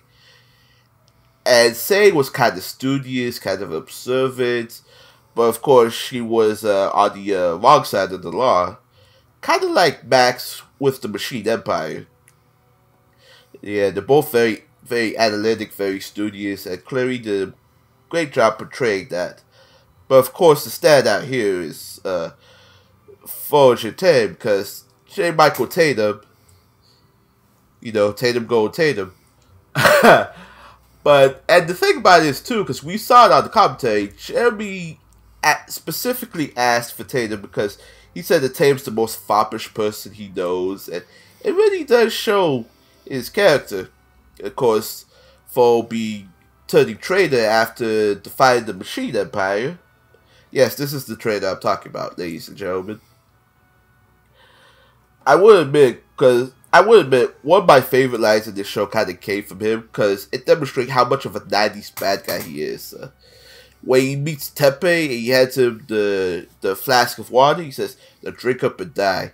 I have a bunch of war orphans waiting for me to cram the imperial doctrine down their throats. And I was like, yeah, yeah, that's so 90s bad guy. Like, always expositioning themselves. But Tatum did a very good job, and hearing Tia is the bird. it's very off the beaten path of what you hear Tia normally as. Because, you know, Tia's always usually the upbeat kind of person, peppy kind of person. Seeing somebody's played bad guy to neutral, I guess. With that kind of power of Sonic, I guess Sonic disabling. Tia did a very good job. I guess as we get on, get on to more of the characters harder and harder. You, you can't really pick a standout among all of them, really. They, everybody just did a very good job. Now, since we got the spiritual guardians, of course, we got have like some kind of enforcer, really, we have a enforcer for the Machine Empire, uh, Metalface, and his BDX Madonna, the. Shit, I didn't look up what Madonna was. Give me a second. Um, I want to say it looked kind of like a griffin. Yeah. I think that's what it was, but let me see.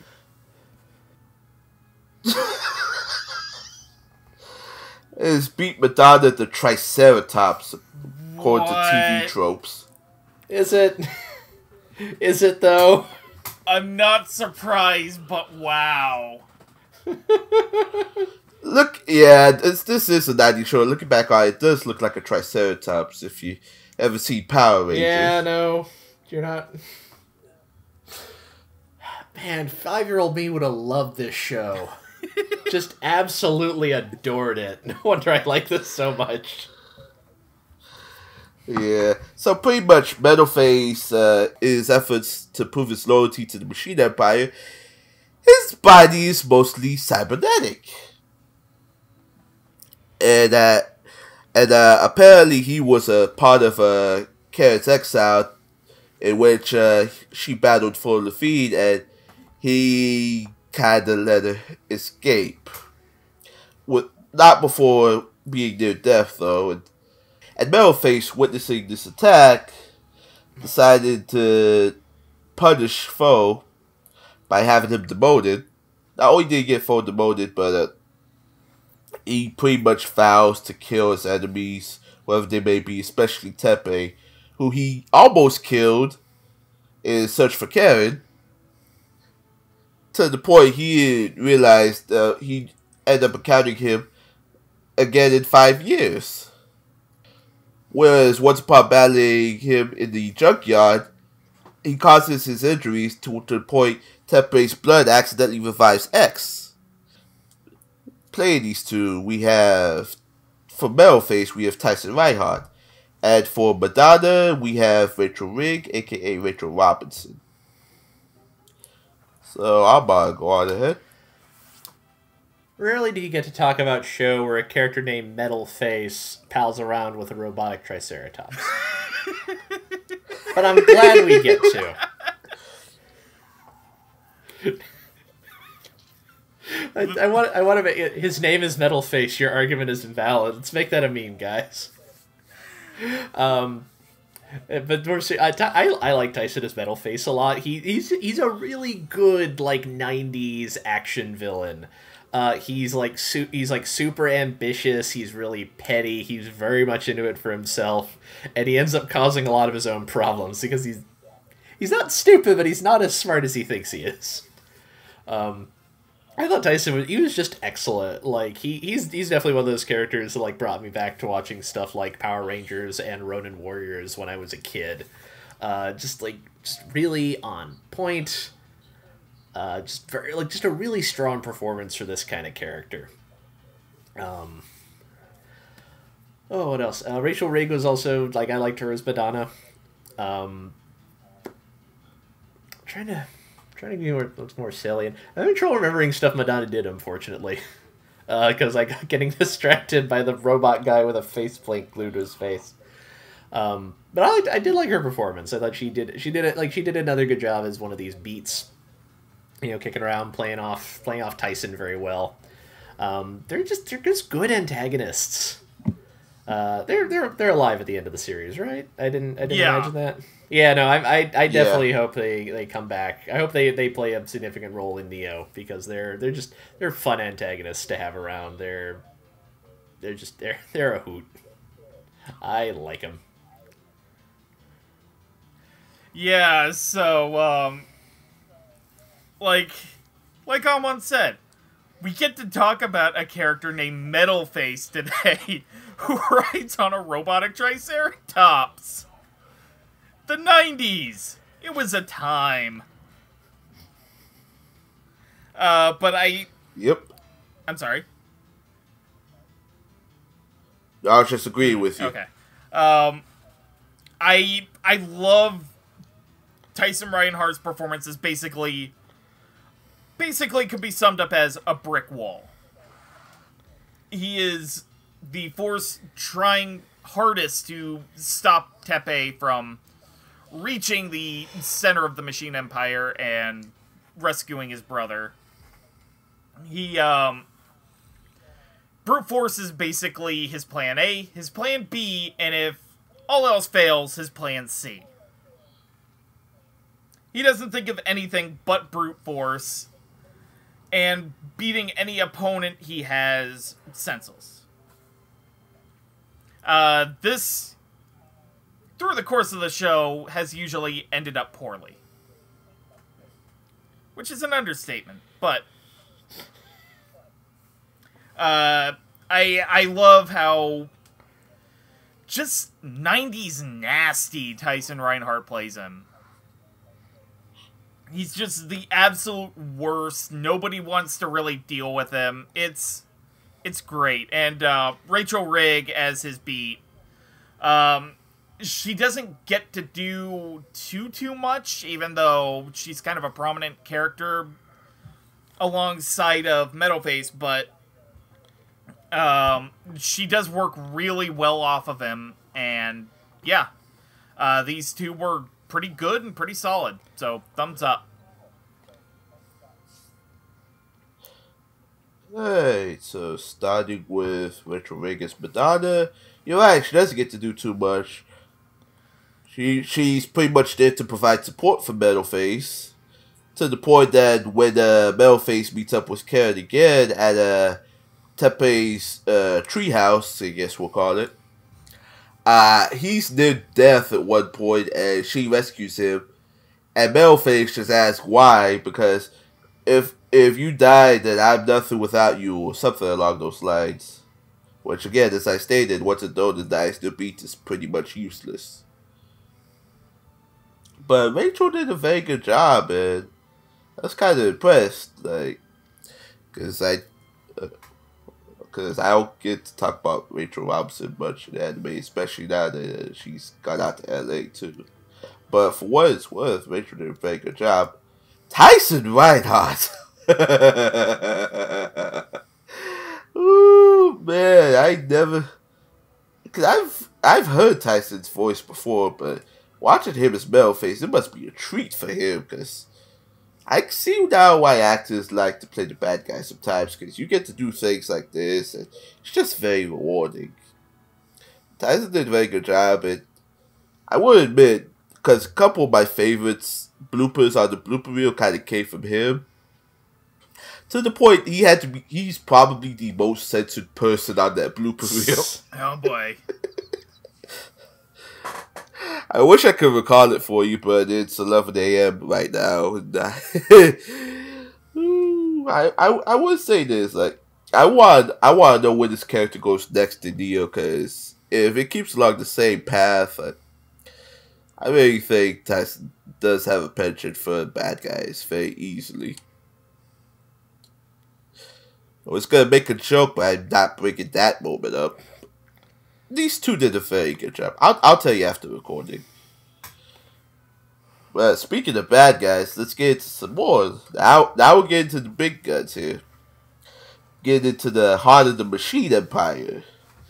We have Misha, we have Nasha, and we have Major Aramis. Now, Misha is a servant to the Machine Emperor, as far as I can tell who had who had who has a the gift of powers bestowed upon to him.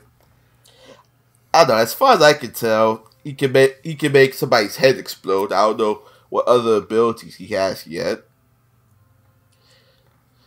but all I know is his one his one purpose in life is to save the life of his sister Misha, who su- suffered from I don't know. I guess a incurable disease to the point that it requires flowers from uh, Camilla's garden to be harvested. I, I kind of said from Koto's perspective too that she might have a power as well because he's seeing imaginary flowers. He says they're flowers he does not recognize. So maybe that could be it, we don't know.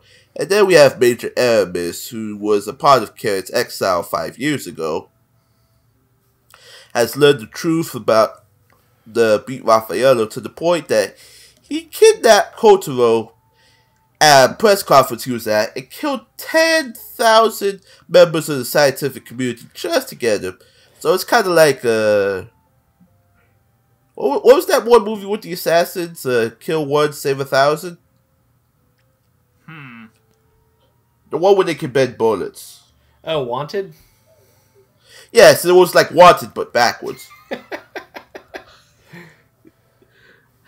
so over the course of the show, you realize they tried to help Kotaro in secret because you know Machine Empires pretty much has something else in mind. And I think she kind of has an affinity for Kotaro in a few points too, especially looking at the character design. Character design looks like an M Bison reject. Let's be honest. Which is funny because I bring that up for one particular reason. But playing these three, Misha is voiced by Alison Viktorin, and Nasha is voiced by Natalie Hoover, and Aramis is voiced by Caitlin Glass. Alright, Ahmad? Where to start?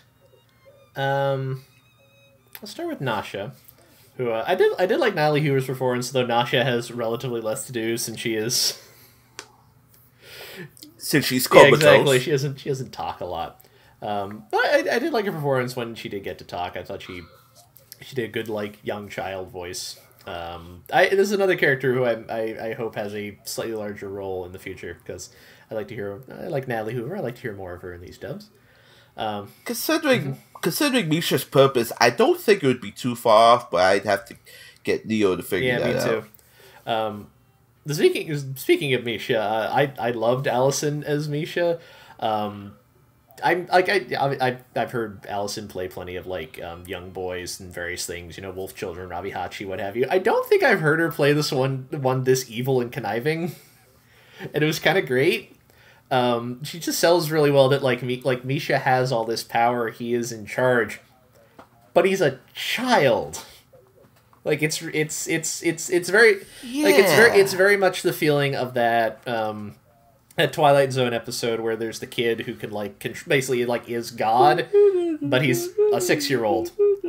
Uh, so like if you piss him off, he'll like he'll send you to the cornfield, and he's not really old enough to understand what he's doing, but he can do it, and that makes it terrifying.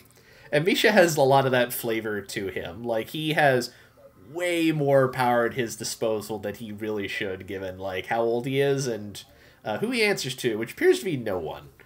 Uh, so that's upsetting.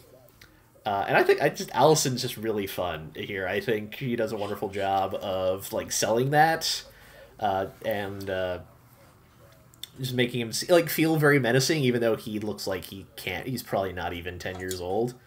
Um, but there, and she and she also sells him on like he, he has slightly lighter moments where he's concerned about Nasha, which I think she also she also does very well. Uh, even if the fun part is her like hassling Kotaro with endless piles of toys and so on. Um, and uh, I, I also really enjoy Caitlin as uh, Aramis, uh, just because she's very she's very like regal and British sounding. And very like very very much like the person in charge who's trying to both rein in this overpowered child and generally keep things going on track even though nothing wants to go on track. Um she, she, she- it was very it was very good authority just good good authority figure vibe um you're not you're not wrong. She does look a lot she does dress like M. Bison doesn't she?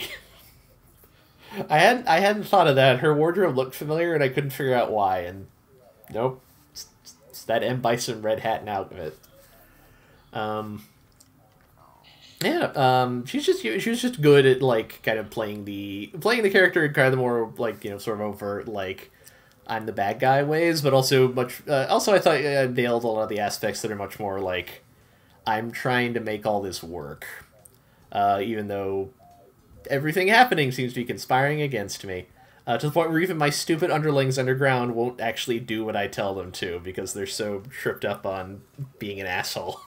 they can't even do their job. Um, no, I enjoyed it a lot. The good performances all around. Okay. Uh, Roots? Um, yeah. Unfortunately, I don't have like anything to say about Natalie Hoover's Nasha, just because she really doesn't get to speak like outside of maybe like a flashback or two. Um, so unfortunately, it's been a little bit since I actually watched the episodes. This was supposed to record like a week ago. Um, yeah, and um, Alison Viktorin's uh, Misha. I just love how much of a conniving, spoiled brat she gets to play. Like he, he thinks he's in control of everything. Uh, while unpredictably, there's a giant monster directly under him that will probably devour him if given the chance. Um, I I love the scene where he's first introduced uh, when Kotaro's walking through his uh, his playroom, and he just gets hit by all these toys launching live ammunition at him. Like that really set the tone for the character when he finally appeared a few minutes later. Um,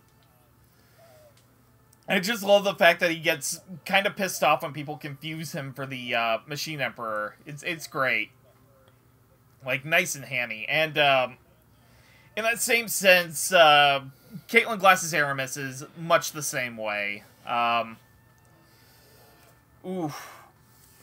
Uh, the British Yeah. accent is like that right level of 90s hokiness that um you know it's uh trying to find words to describe it it's um you know anime directors in the 90s just like oh yeah go ahead and use that british accent. It'll be fine.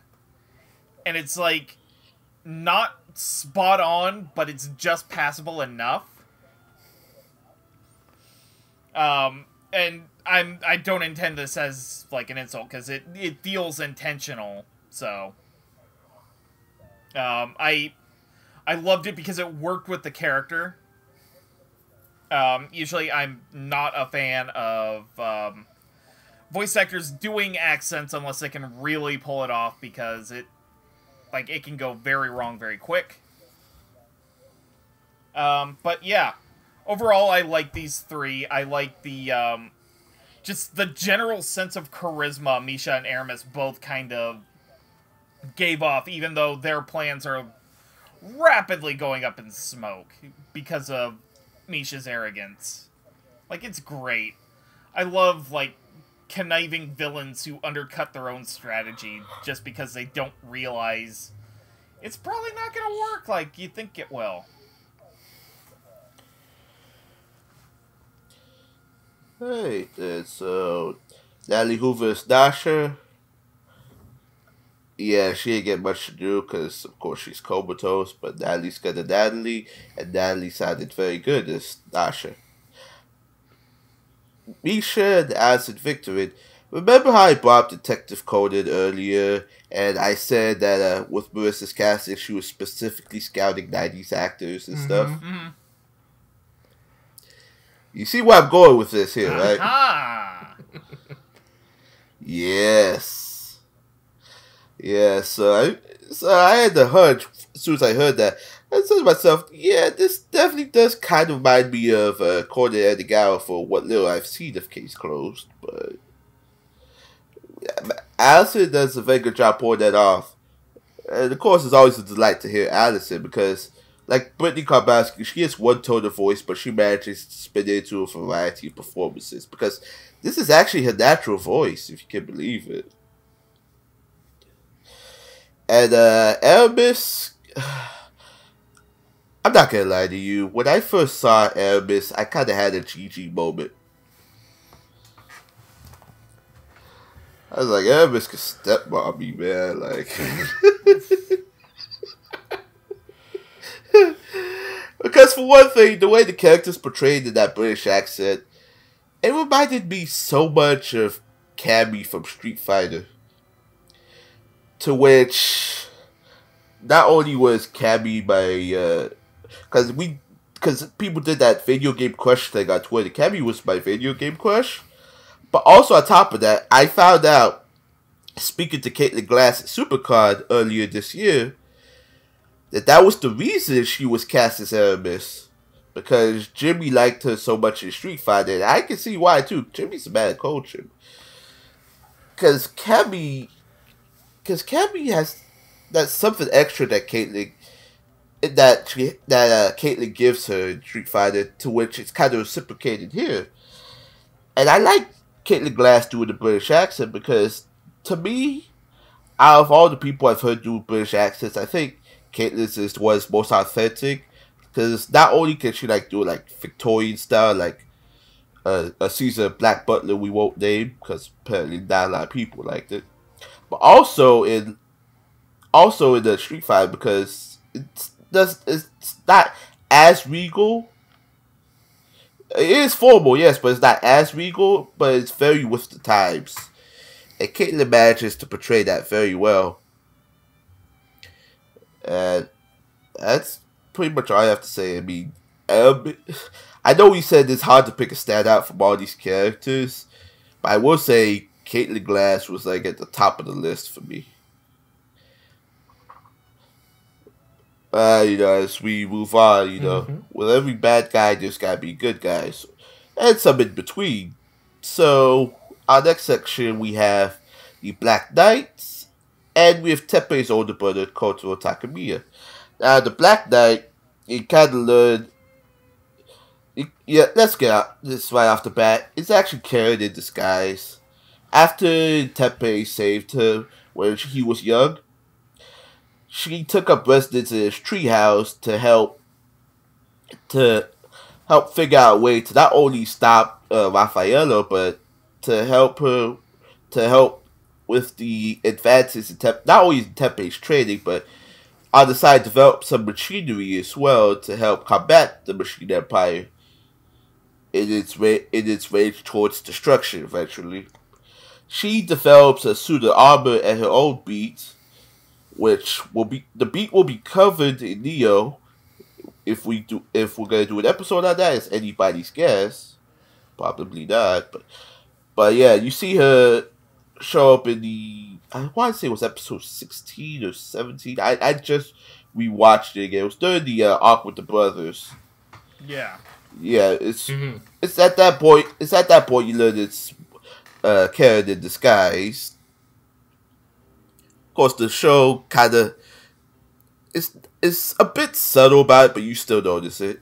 And Kotaro Takemiya is a world famous science, world famous scientist, to professor, who developed the theory on a on, of a th- developed a similar process of free thinking automatons that run on oil, only to find out the machine empire secretly coveted his technology in order to make beats was mainly kidnapped for his intellect and help in finding a way to help defeat Raffaello. Once there, he inadvertently angered the Machine Emperor's underling, I guess, and was sent to the other hell where he met up with Dr. Nixon, who gave him the formulas and schematics that he obtained in secret in order to defeat Raffaello. Ever since then, he's been working out a way to combat it, only to find out the, the solution to all of that, which we'll get to later on. But playing these two, if Black Knight is carried, it could only be that Black Knight is played by Morgan Lauré, and Kotaro is played by Josh Grelle. And before anybody asks, yes, the Morgan Garrett you know is long gone. Long live Morgan, Morgan Lauré. I see my attempted dark humor is gonna note. I see my attempted dark humor is gonna notice. Please do not act. All right. Um. Where to start? Like I, I like I liked Morgan as the Black Knight. Uh, like all the things I was saying about her as Karen still stand. Uh, she, she just gave a good performance, and I thought she she very much. This is very much kind of like on Power Rangers when a new Ranger would show up and it'd be a big mystery. Who is this person? And there's a lot of mystique around them. And I thought Morgan I captured that during the Black Knight one, but prior to us knowing who it actually is. Um, I'm sure if you're better than me at picking out voices, you could probably take a guess. I think even I took a state guess. It's like, hmm, who could this be? Um, I, th- I enjoyed her a lot in this performance. I thought, if nothing else, she got to be more in the show, which is always a plus. Uh, and I thought she just she did really well as this like cool, mysterious action person. Why are they here? What are they doing?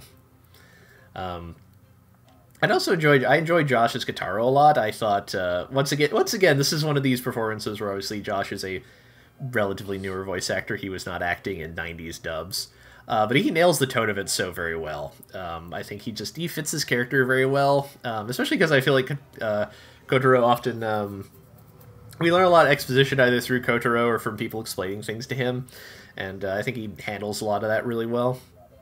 Uh, even if it's just like sitting in a dank cave, carving out formulas on the wall with like a stick or a broken fork. I forget what exactly. Uh, It was, a, fork. Um, He had a drill before that's right. though. and the drill broke, and he had to use a fork. Um, I, just, you did a good job playing this very like. Uh, you know, he, he's well-meaning. You can see all what he's what- what's happening is wrong, but he can't really do anything about it because there's a machine empire uh, keeping him uh, locked away. And he he gave a he gave a good performance. I liked it a lot. It was very it, it fit very both these words I thought fit the very 90s ness of this dub that I think makes it work so well. And I think they both uh, very much help bring that and keep that. Uh, and I think you know it was a big benefit to the dub as a whole. I liked them a lot. Okay. Um, Oops. I I really liked um, the sort of mysterious nature of Morgan Lauré Black Knight. I mean, let's be real. It it's um it, it's an extension of the character of Karen. So yeah, there's that. Um, basically the my opinions on Karen as a character also apply here, but also add the little air of cool mysteriousness that you know a masked character kind of gives. So there's that. Um, Josh Grelle's Kotaro, like Amon said, um, Josh Grelle probably wasn't acting around the time um, Beatex was starting to make the rounds. Um, like I would imagine he had started around the time uh, the first stub was commissioned, but you know, uh, splitting hairs here. Uh, he felt like he naturally fit in, and um, he gave it sort of the that '90s cheese that sort of the good guy scientist character would get in like um. I feel like the um. Uh, Dr. Light in Mega Man. Sort of that vibe. Um, he's very clearly smart, very clearly capable. And he also gets, like, great one liners in the episode recaps at the beginning of um, every episode he, he gets. So, yeah. Uh, really good all around. Yeah, so starting with Morgan Lauré's The Black Knight. Li- Like everybody else, my thoughts on Karen still stand too, but the way she portrayed the Black Knight, it kind of gave like a. I was gonna say it was like a Racer X kind of vibe from Speed Racer, and then you bob the whole Mystique thing for Power Rangers, which actually makes much more sense. So I still stand by the Racer X comment if you ever seen Speed Racer. No, that, that's that's Uh, that's sport- still a very good point of reference. Yeah, spoilers for Speed Racer, but. hope, hope you saw Speed Racer already, guys. Yeah, so I, I'm curious to know what more is going to happen, especially when since I saw the trailer for BX Neo, and I know that the Black X is existing, that the Black X the Black X exists now, and I'm wondering where uh, the Black Knight is going to go from there, and how it's all going to end. And speaking of how how it's all going to end, Josh is Kotaro as I've said before in the Asher episode, Josh really can do no wrong. However, this was kind of a different Josh because I, I don't really hear. Obviously, you don't hear him in these kinds of shows often. I mean, and to answer your question, Roots, it was around 2004 when the ADV was still existing. Okay. So, so hearing him in the in the night, hearing his 90s take on this dub, play this, I guess, this kind of MacGyverish character, what he said to the Underhell. Josh did a pretty good job, and I, I'm curious to know where is, what's going to happen from here. You know, once we once we get into Neo, because right now we found the solution, but is it gonna we is it gonna help us in in the end? That that is anybody's guess. But you know who is gonna help us in the end, however? Our two main characters. Hey, segue. Yes, here we go now. We have Teppei Takamiya and his beat, the ex the Kirin. Teppei Takamiya is pretty much Kotaro's little brother. Fights for justice, pretty much your typical 90s good guy. Possesses a few abilities of his own. Uh, of course, Break On, which he has a little fireball. Uh, he possesses the Messiah Fist, which we learn towards the end is made out to beat Raffaello from a sample Karen obtained when uh, she went to rescue his sister. And uh, she took that sample, and just made a, a pretty much a white glove for him, essentially, to do all these cool things. Pretty much, right now, his only reason for fighting is to save his brother, of course. Good, good guy all around. Good guy. Has a treehouse that's highly, highly technological. It's weird because at the beginning of his story, he's said to he's living with a dairy farmer, dairy farmer on his farm, while his brother goes off to become a super smart scientist out in Beijing, out in Germany, I think. Yeah, typical 90s anime. The storyline kind of doesn't make sense. No, Hey, you just roll there with for it. the ride. You just you just roll with the punches. And X is a beat that was previously that had a Karen as is the previous owner. He's previously written by Karen. One of the strongest beats to ever exist at the time. Up until about five years ago. Where he got where he was in the middle of a fight between Foe and Metal Face. After Karen sustained injuries, uh, X ceased to exist for the time being up until he was revived by a Teppei's blood through thanks to thanks to his blood transfusion from Karen years ago. Is revived but does not see Teppei as his new donor. Believes to have been deceived, he goes off he goes off on his own until the two learn to work together. Basically, after a while, the, the bond strengthens and they gain new powers, such as the Prism of Aura, which is the five colored radiance, and a piece of the sun, which, looking outside my window, is cloudy as fuck right now. Hey, yep. My god, do they shine ever so brightly. Again, the storyline. Actually, no, the piece of the sun thing kind of sort of makes sense to me. It's just, it's one of those things you'd have to study history to really understand. So I wish it kind of exists more than more than evolution, you know. Could probably cut that later on, but anyway, but playing these two, uh, Teppei is played by Eric Vale, and X is played by our ADR director Jeremy Inman.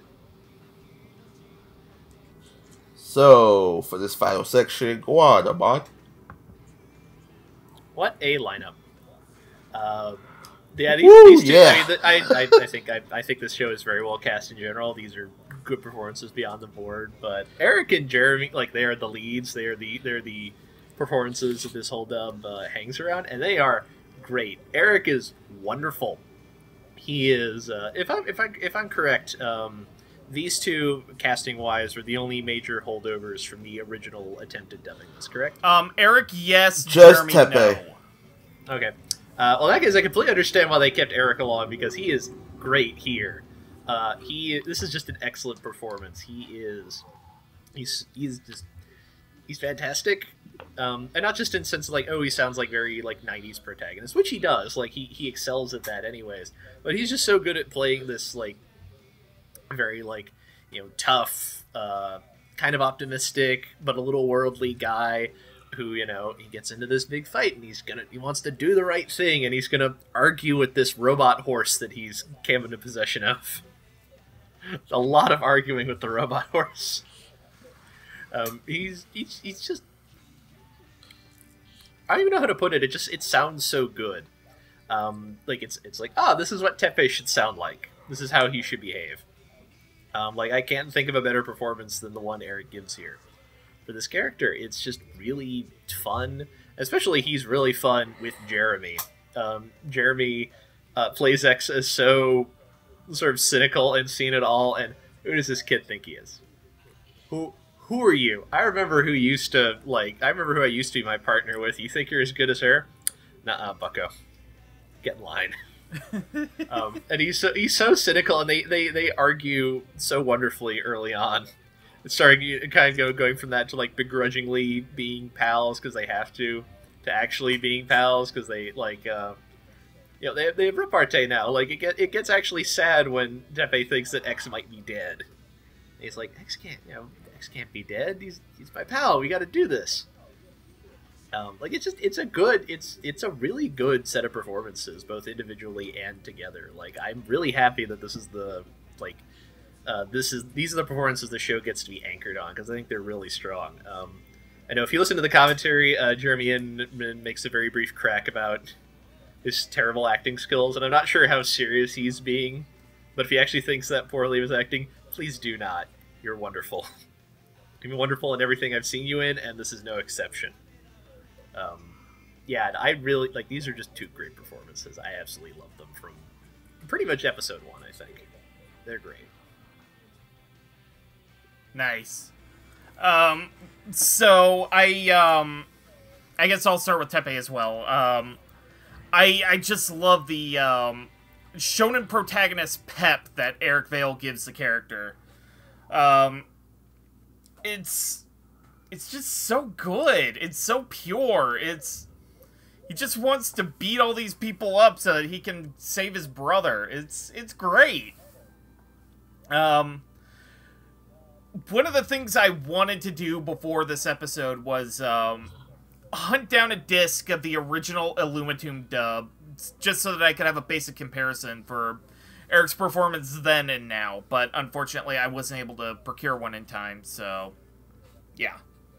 Um, I, um, he's just so arrogant and stubborn in the beginning, and it's, it's just so good. It's, eh.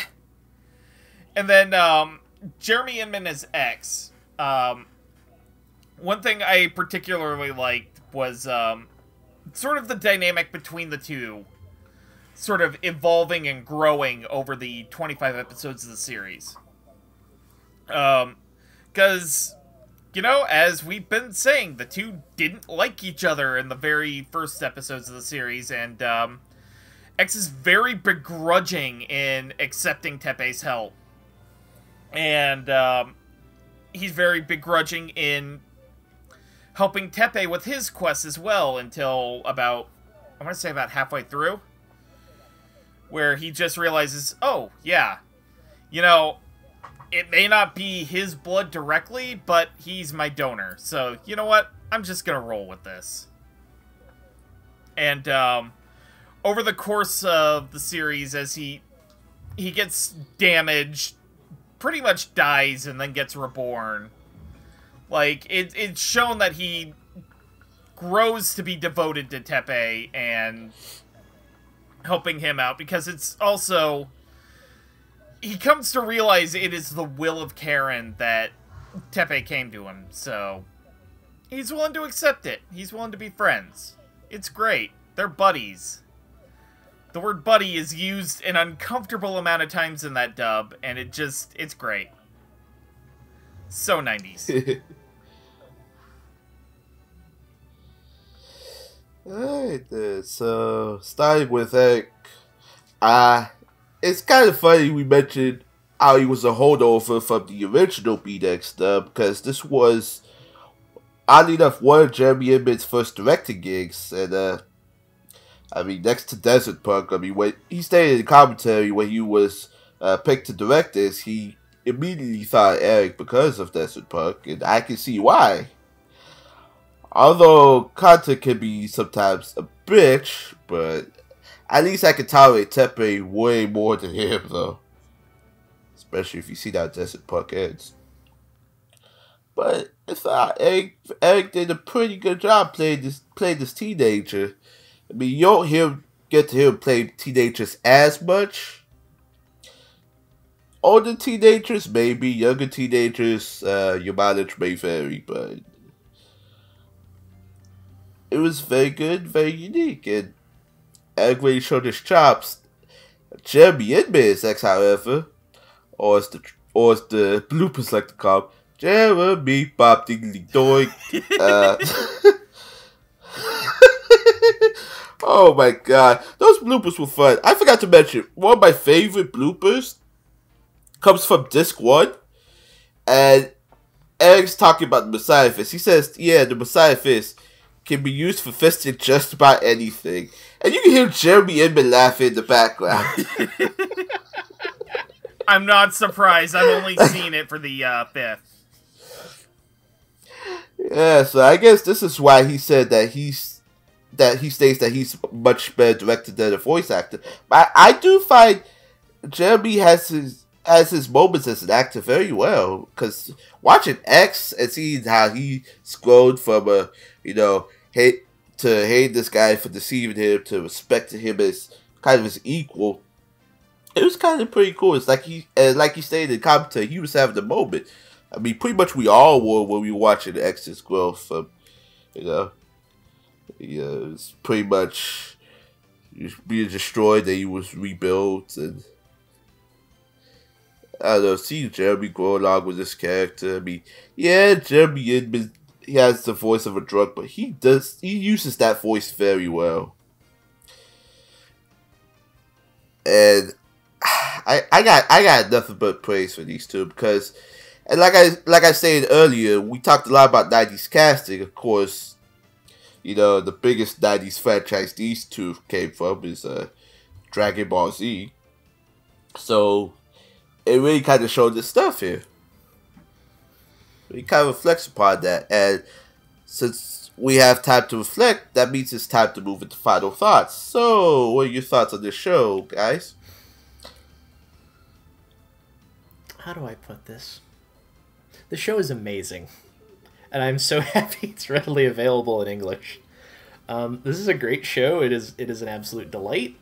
Uh, if you like if you like kind of like 90s style uh, like big fighty shonen stuff at all you should do yourself a favor and check this out immediately um, the dub is on top of that just excellent across the board i think it's a lot of fun you can tell that everyone making it had a lot of fun in putting it together i think it matches the material really really well um, it's really well directed really well cast really well localized I can't I, I can't sing its praises high enough. I this is some of the most fun I had watching anime this year period.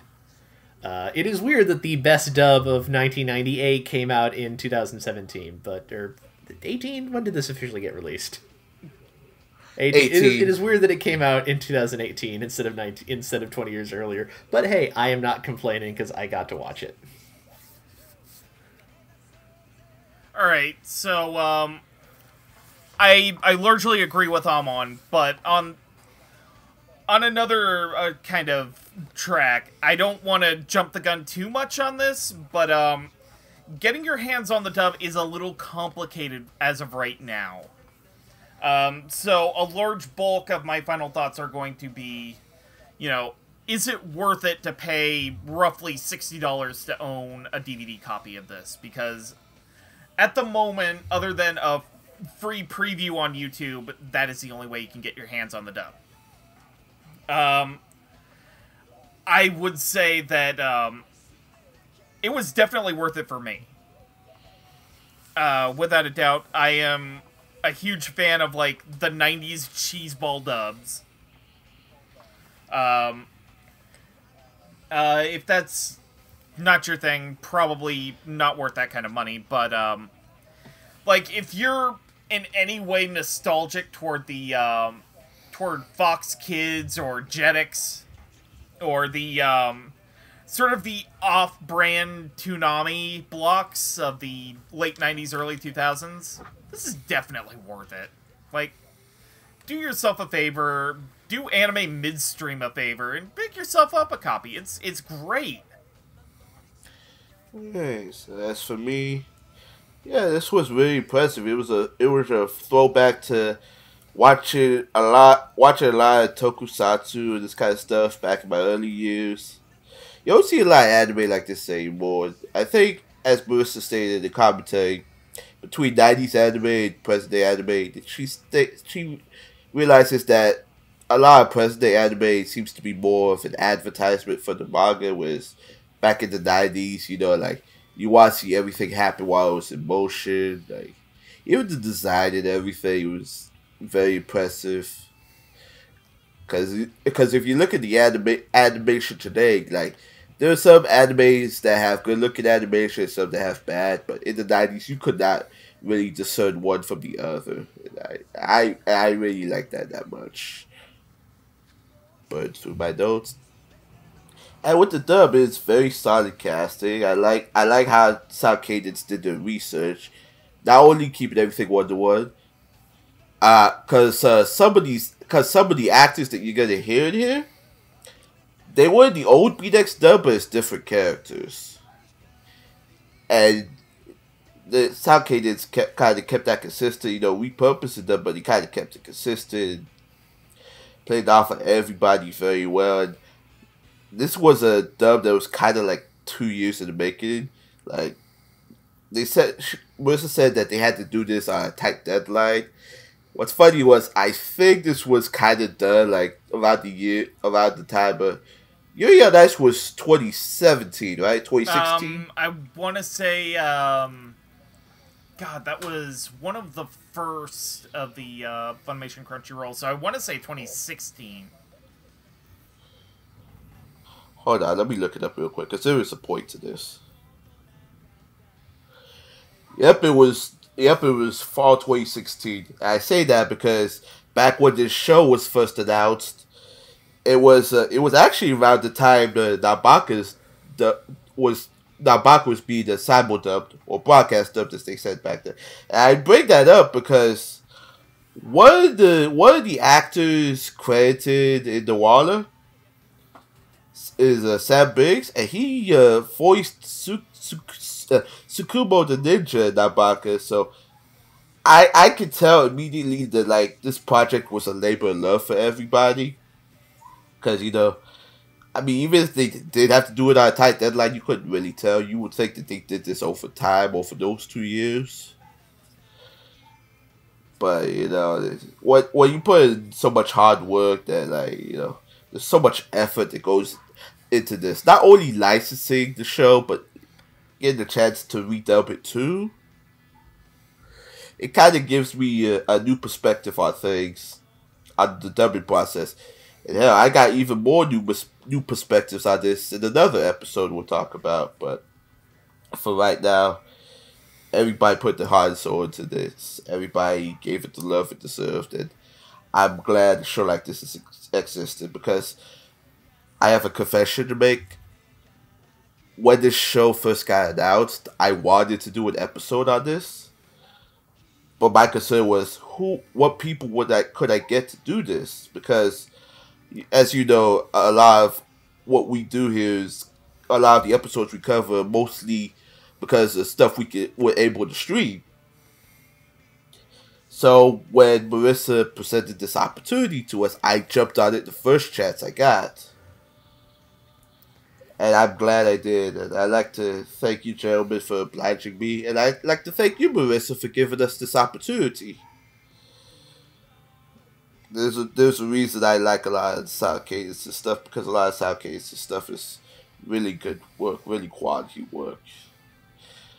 And if you want to check out the quality work, you you can buy the DVD right now on Right Stuf you can buy the DVD kind of right now and Right Stuf, or you can buy the DVD right now and Right Stuf. I mean, there is always the option of buying the DVD at Right Stuf. It's true. Yes, and I say that because that's the only option you should be getting. The only option you should be getting. If you watch it anywhere else, you're pretty much Captain Hook, and I want nothing to do Um, with there it. is a little three episode preview of the dub Ah. on TMS's YouTube, though. I was Okay. about to get to that, but thank you, Roots. yes, as you stated, it's on TMS's YouTube channel. If you're hesitant to buy it at first, I would check out those episodes before you do that. Because, you know, sometimes certain 90s stuff is not for everybody. So, this is pretty much a try before you buy Mm-hmm. segment. Mm. Uh, as for the as for the channel itself, we can be found on YouTube. We can be found on. We have a Patreon now. If, if you'd like to give to our cause, to which One other thing to note is um, we are going to have our RSS feed up very, very soon. So Mm-hmm. yes. But in the meantime, you can find us on YouTube at Dub Talk Podcast, Instagram, Twitch, and Tumblr. But you know, Tumblr's living in the nineties, so. So yes, we also have a Patreon, and as a matter of fact, we like to thank our Patreons. In our five dollar tier, we have Crimson Kidna, Michelle Travis, and Nico Robin, both with Yowie heads. In our ten dollar tier, we have Connie Leistercow, Jacob Wilson, J2, aka Jared, Marco Bermudez, Weeby, and of course Marissa Lenti. Thank you, Marissa. thank you. Thank you, Marissa. You're a goddess. As for any of us and what we get up to, uh, before I let you guys plug yourselves, Ahmad, Mhm. I I asked you this in the real life episode. I'm gonna ask you again because of the songs used in the show. Do you still want to do your dusty old song you've never heard Oh, I'd of? love to. Okay, in that case, you can go ahead and plug yourself All right. first. Um, before I plug myself, since I forgot to mention final thoughts, I just wanted to praise the packaging of this set.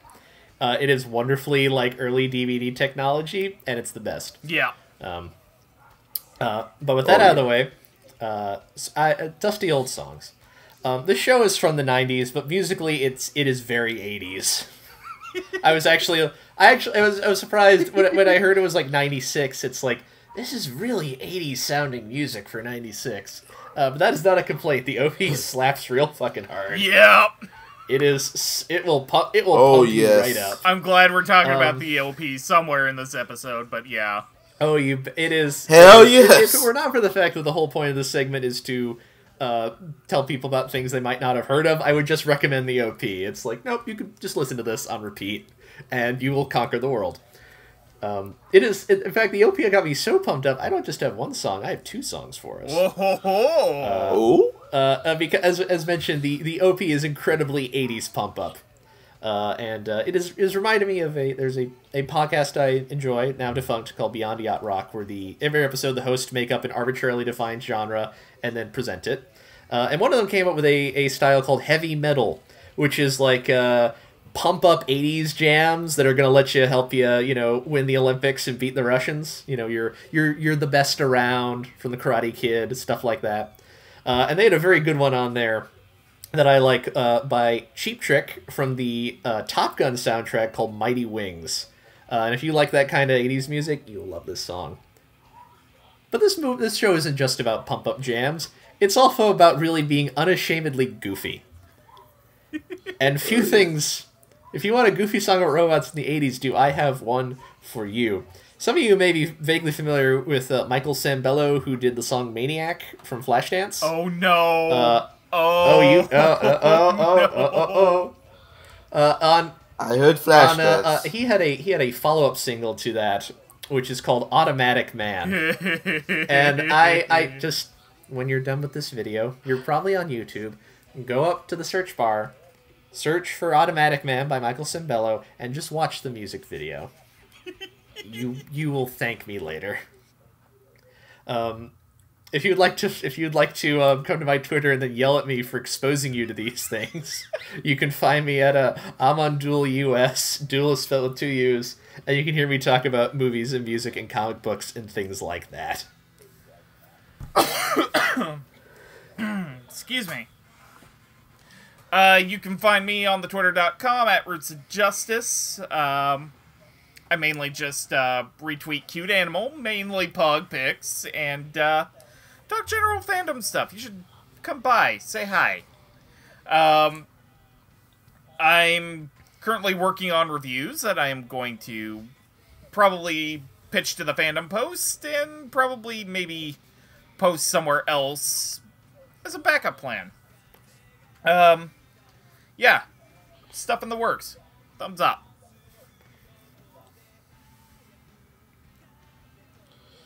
As for me, I'm an assistant editor for the podcast. I'm filling in uh, as a head editor to Lilac it's uh to, to Lilac it's sell the situation.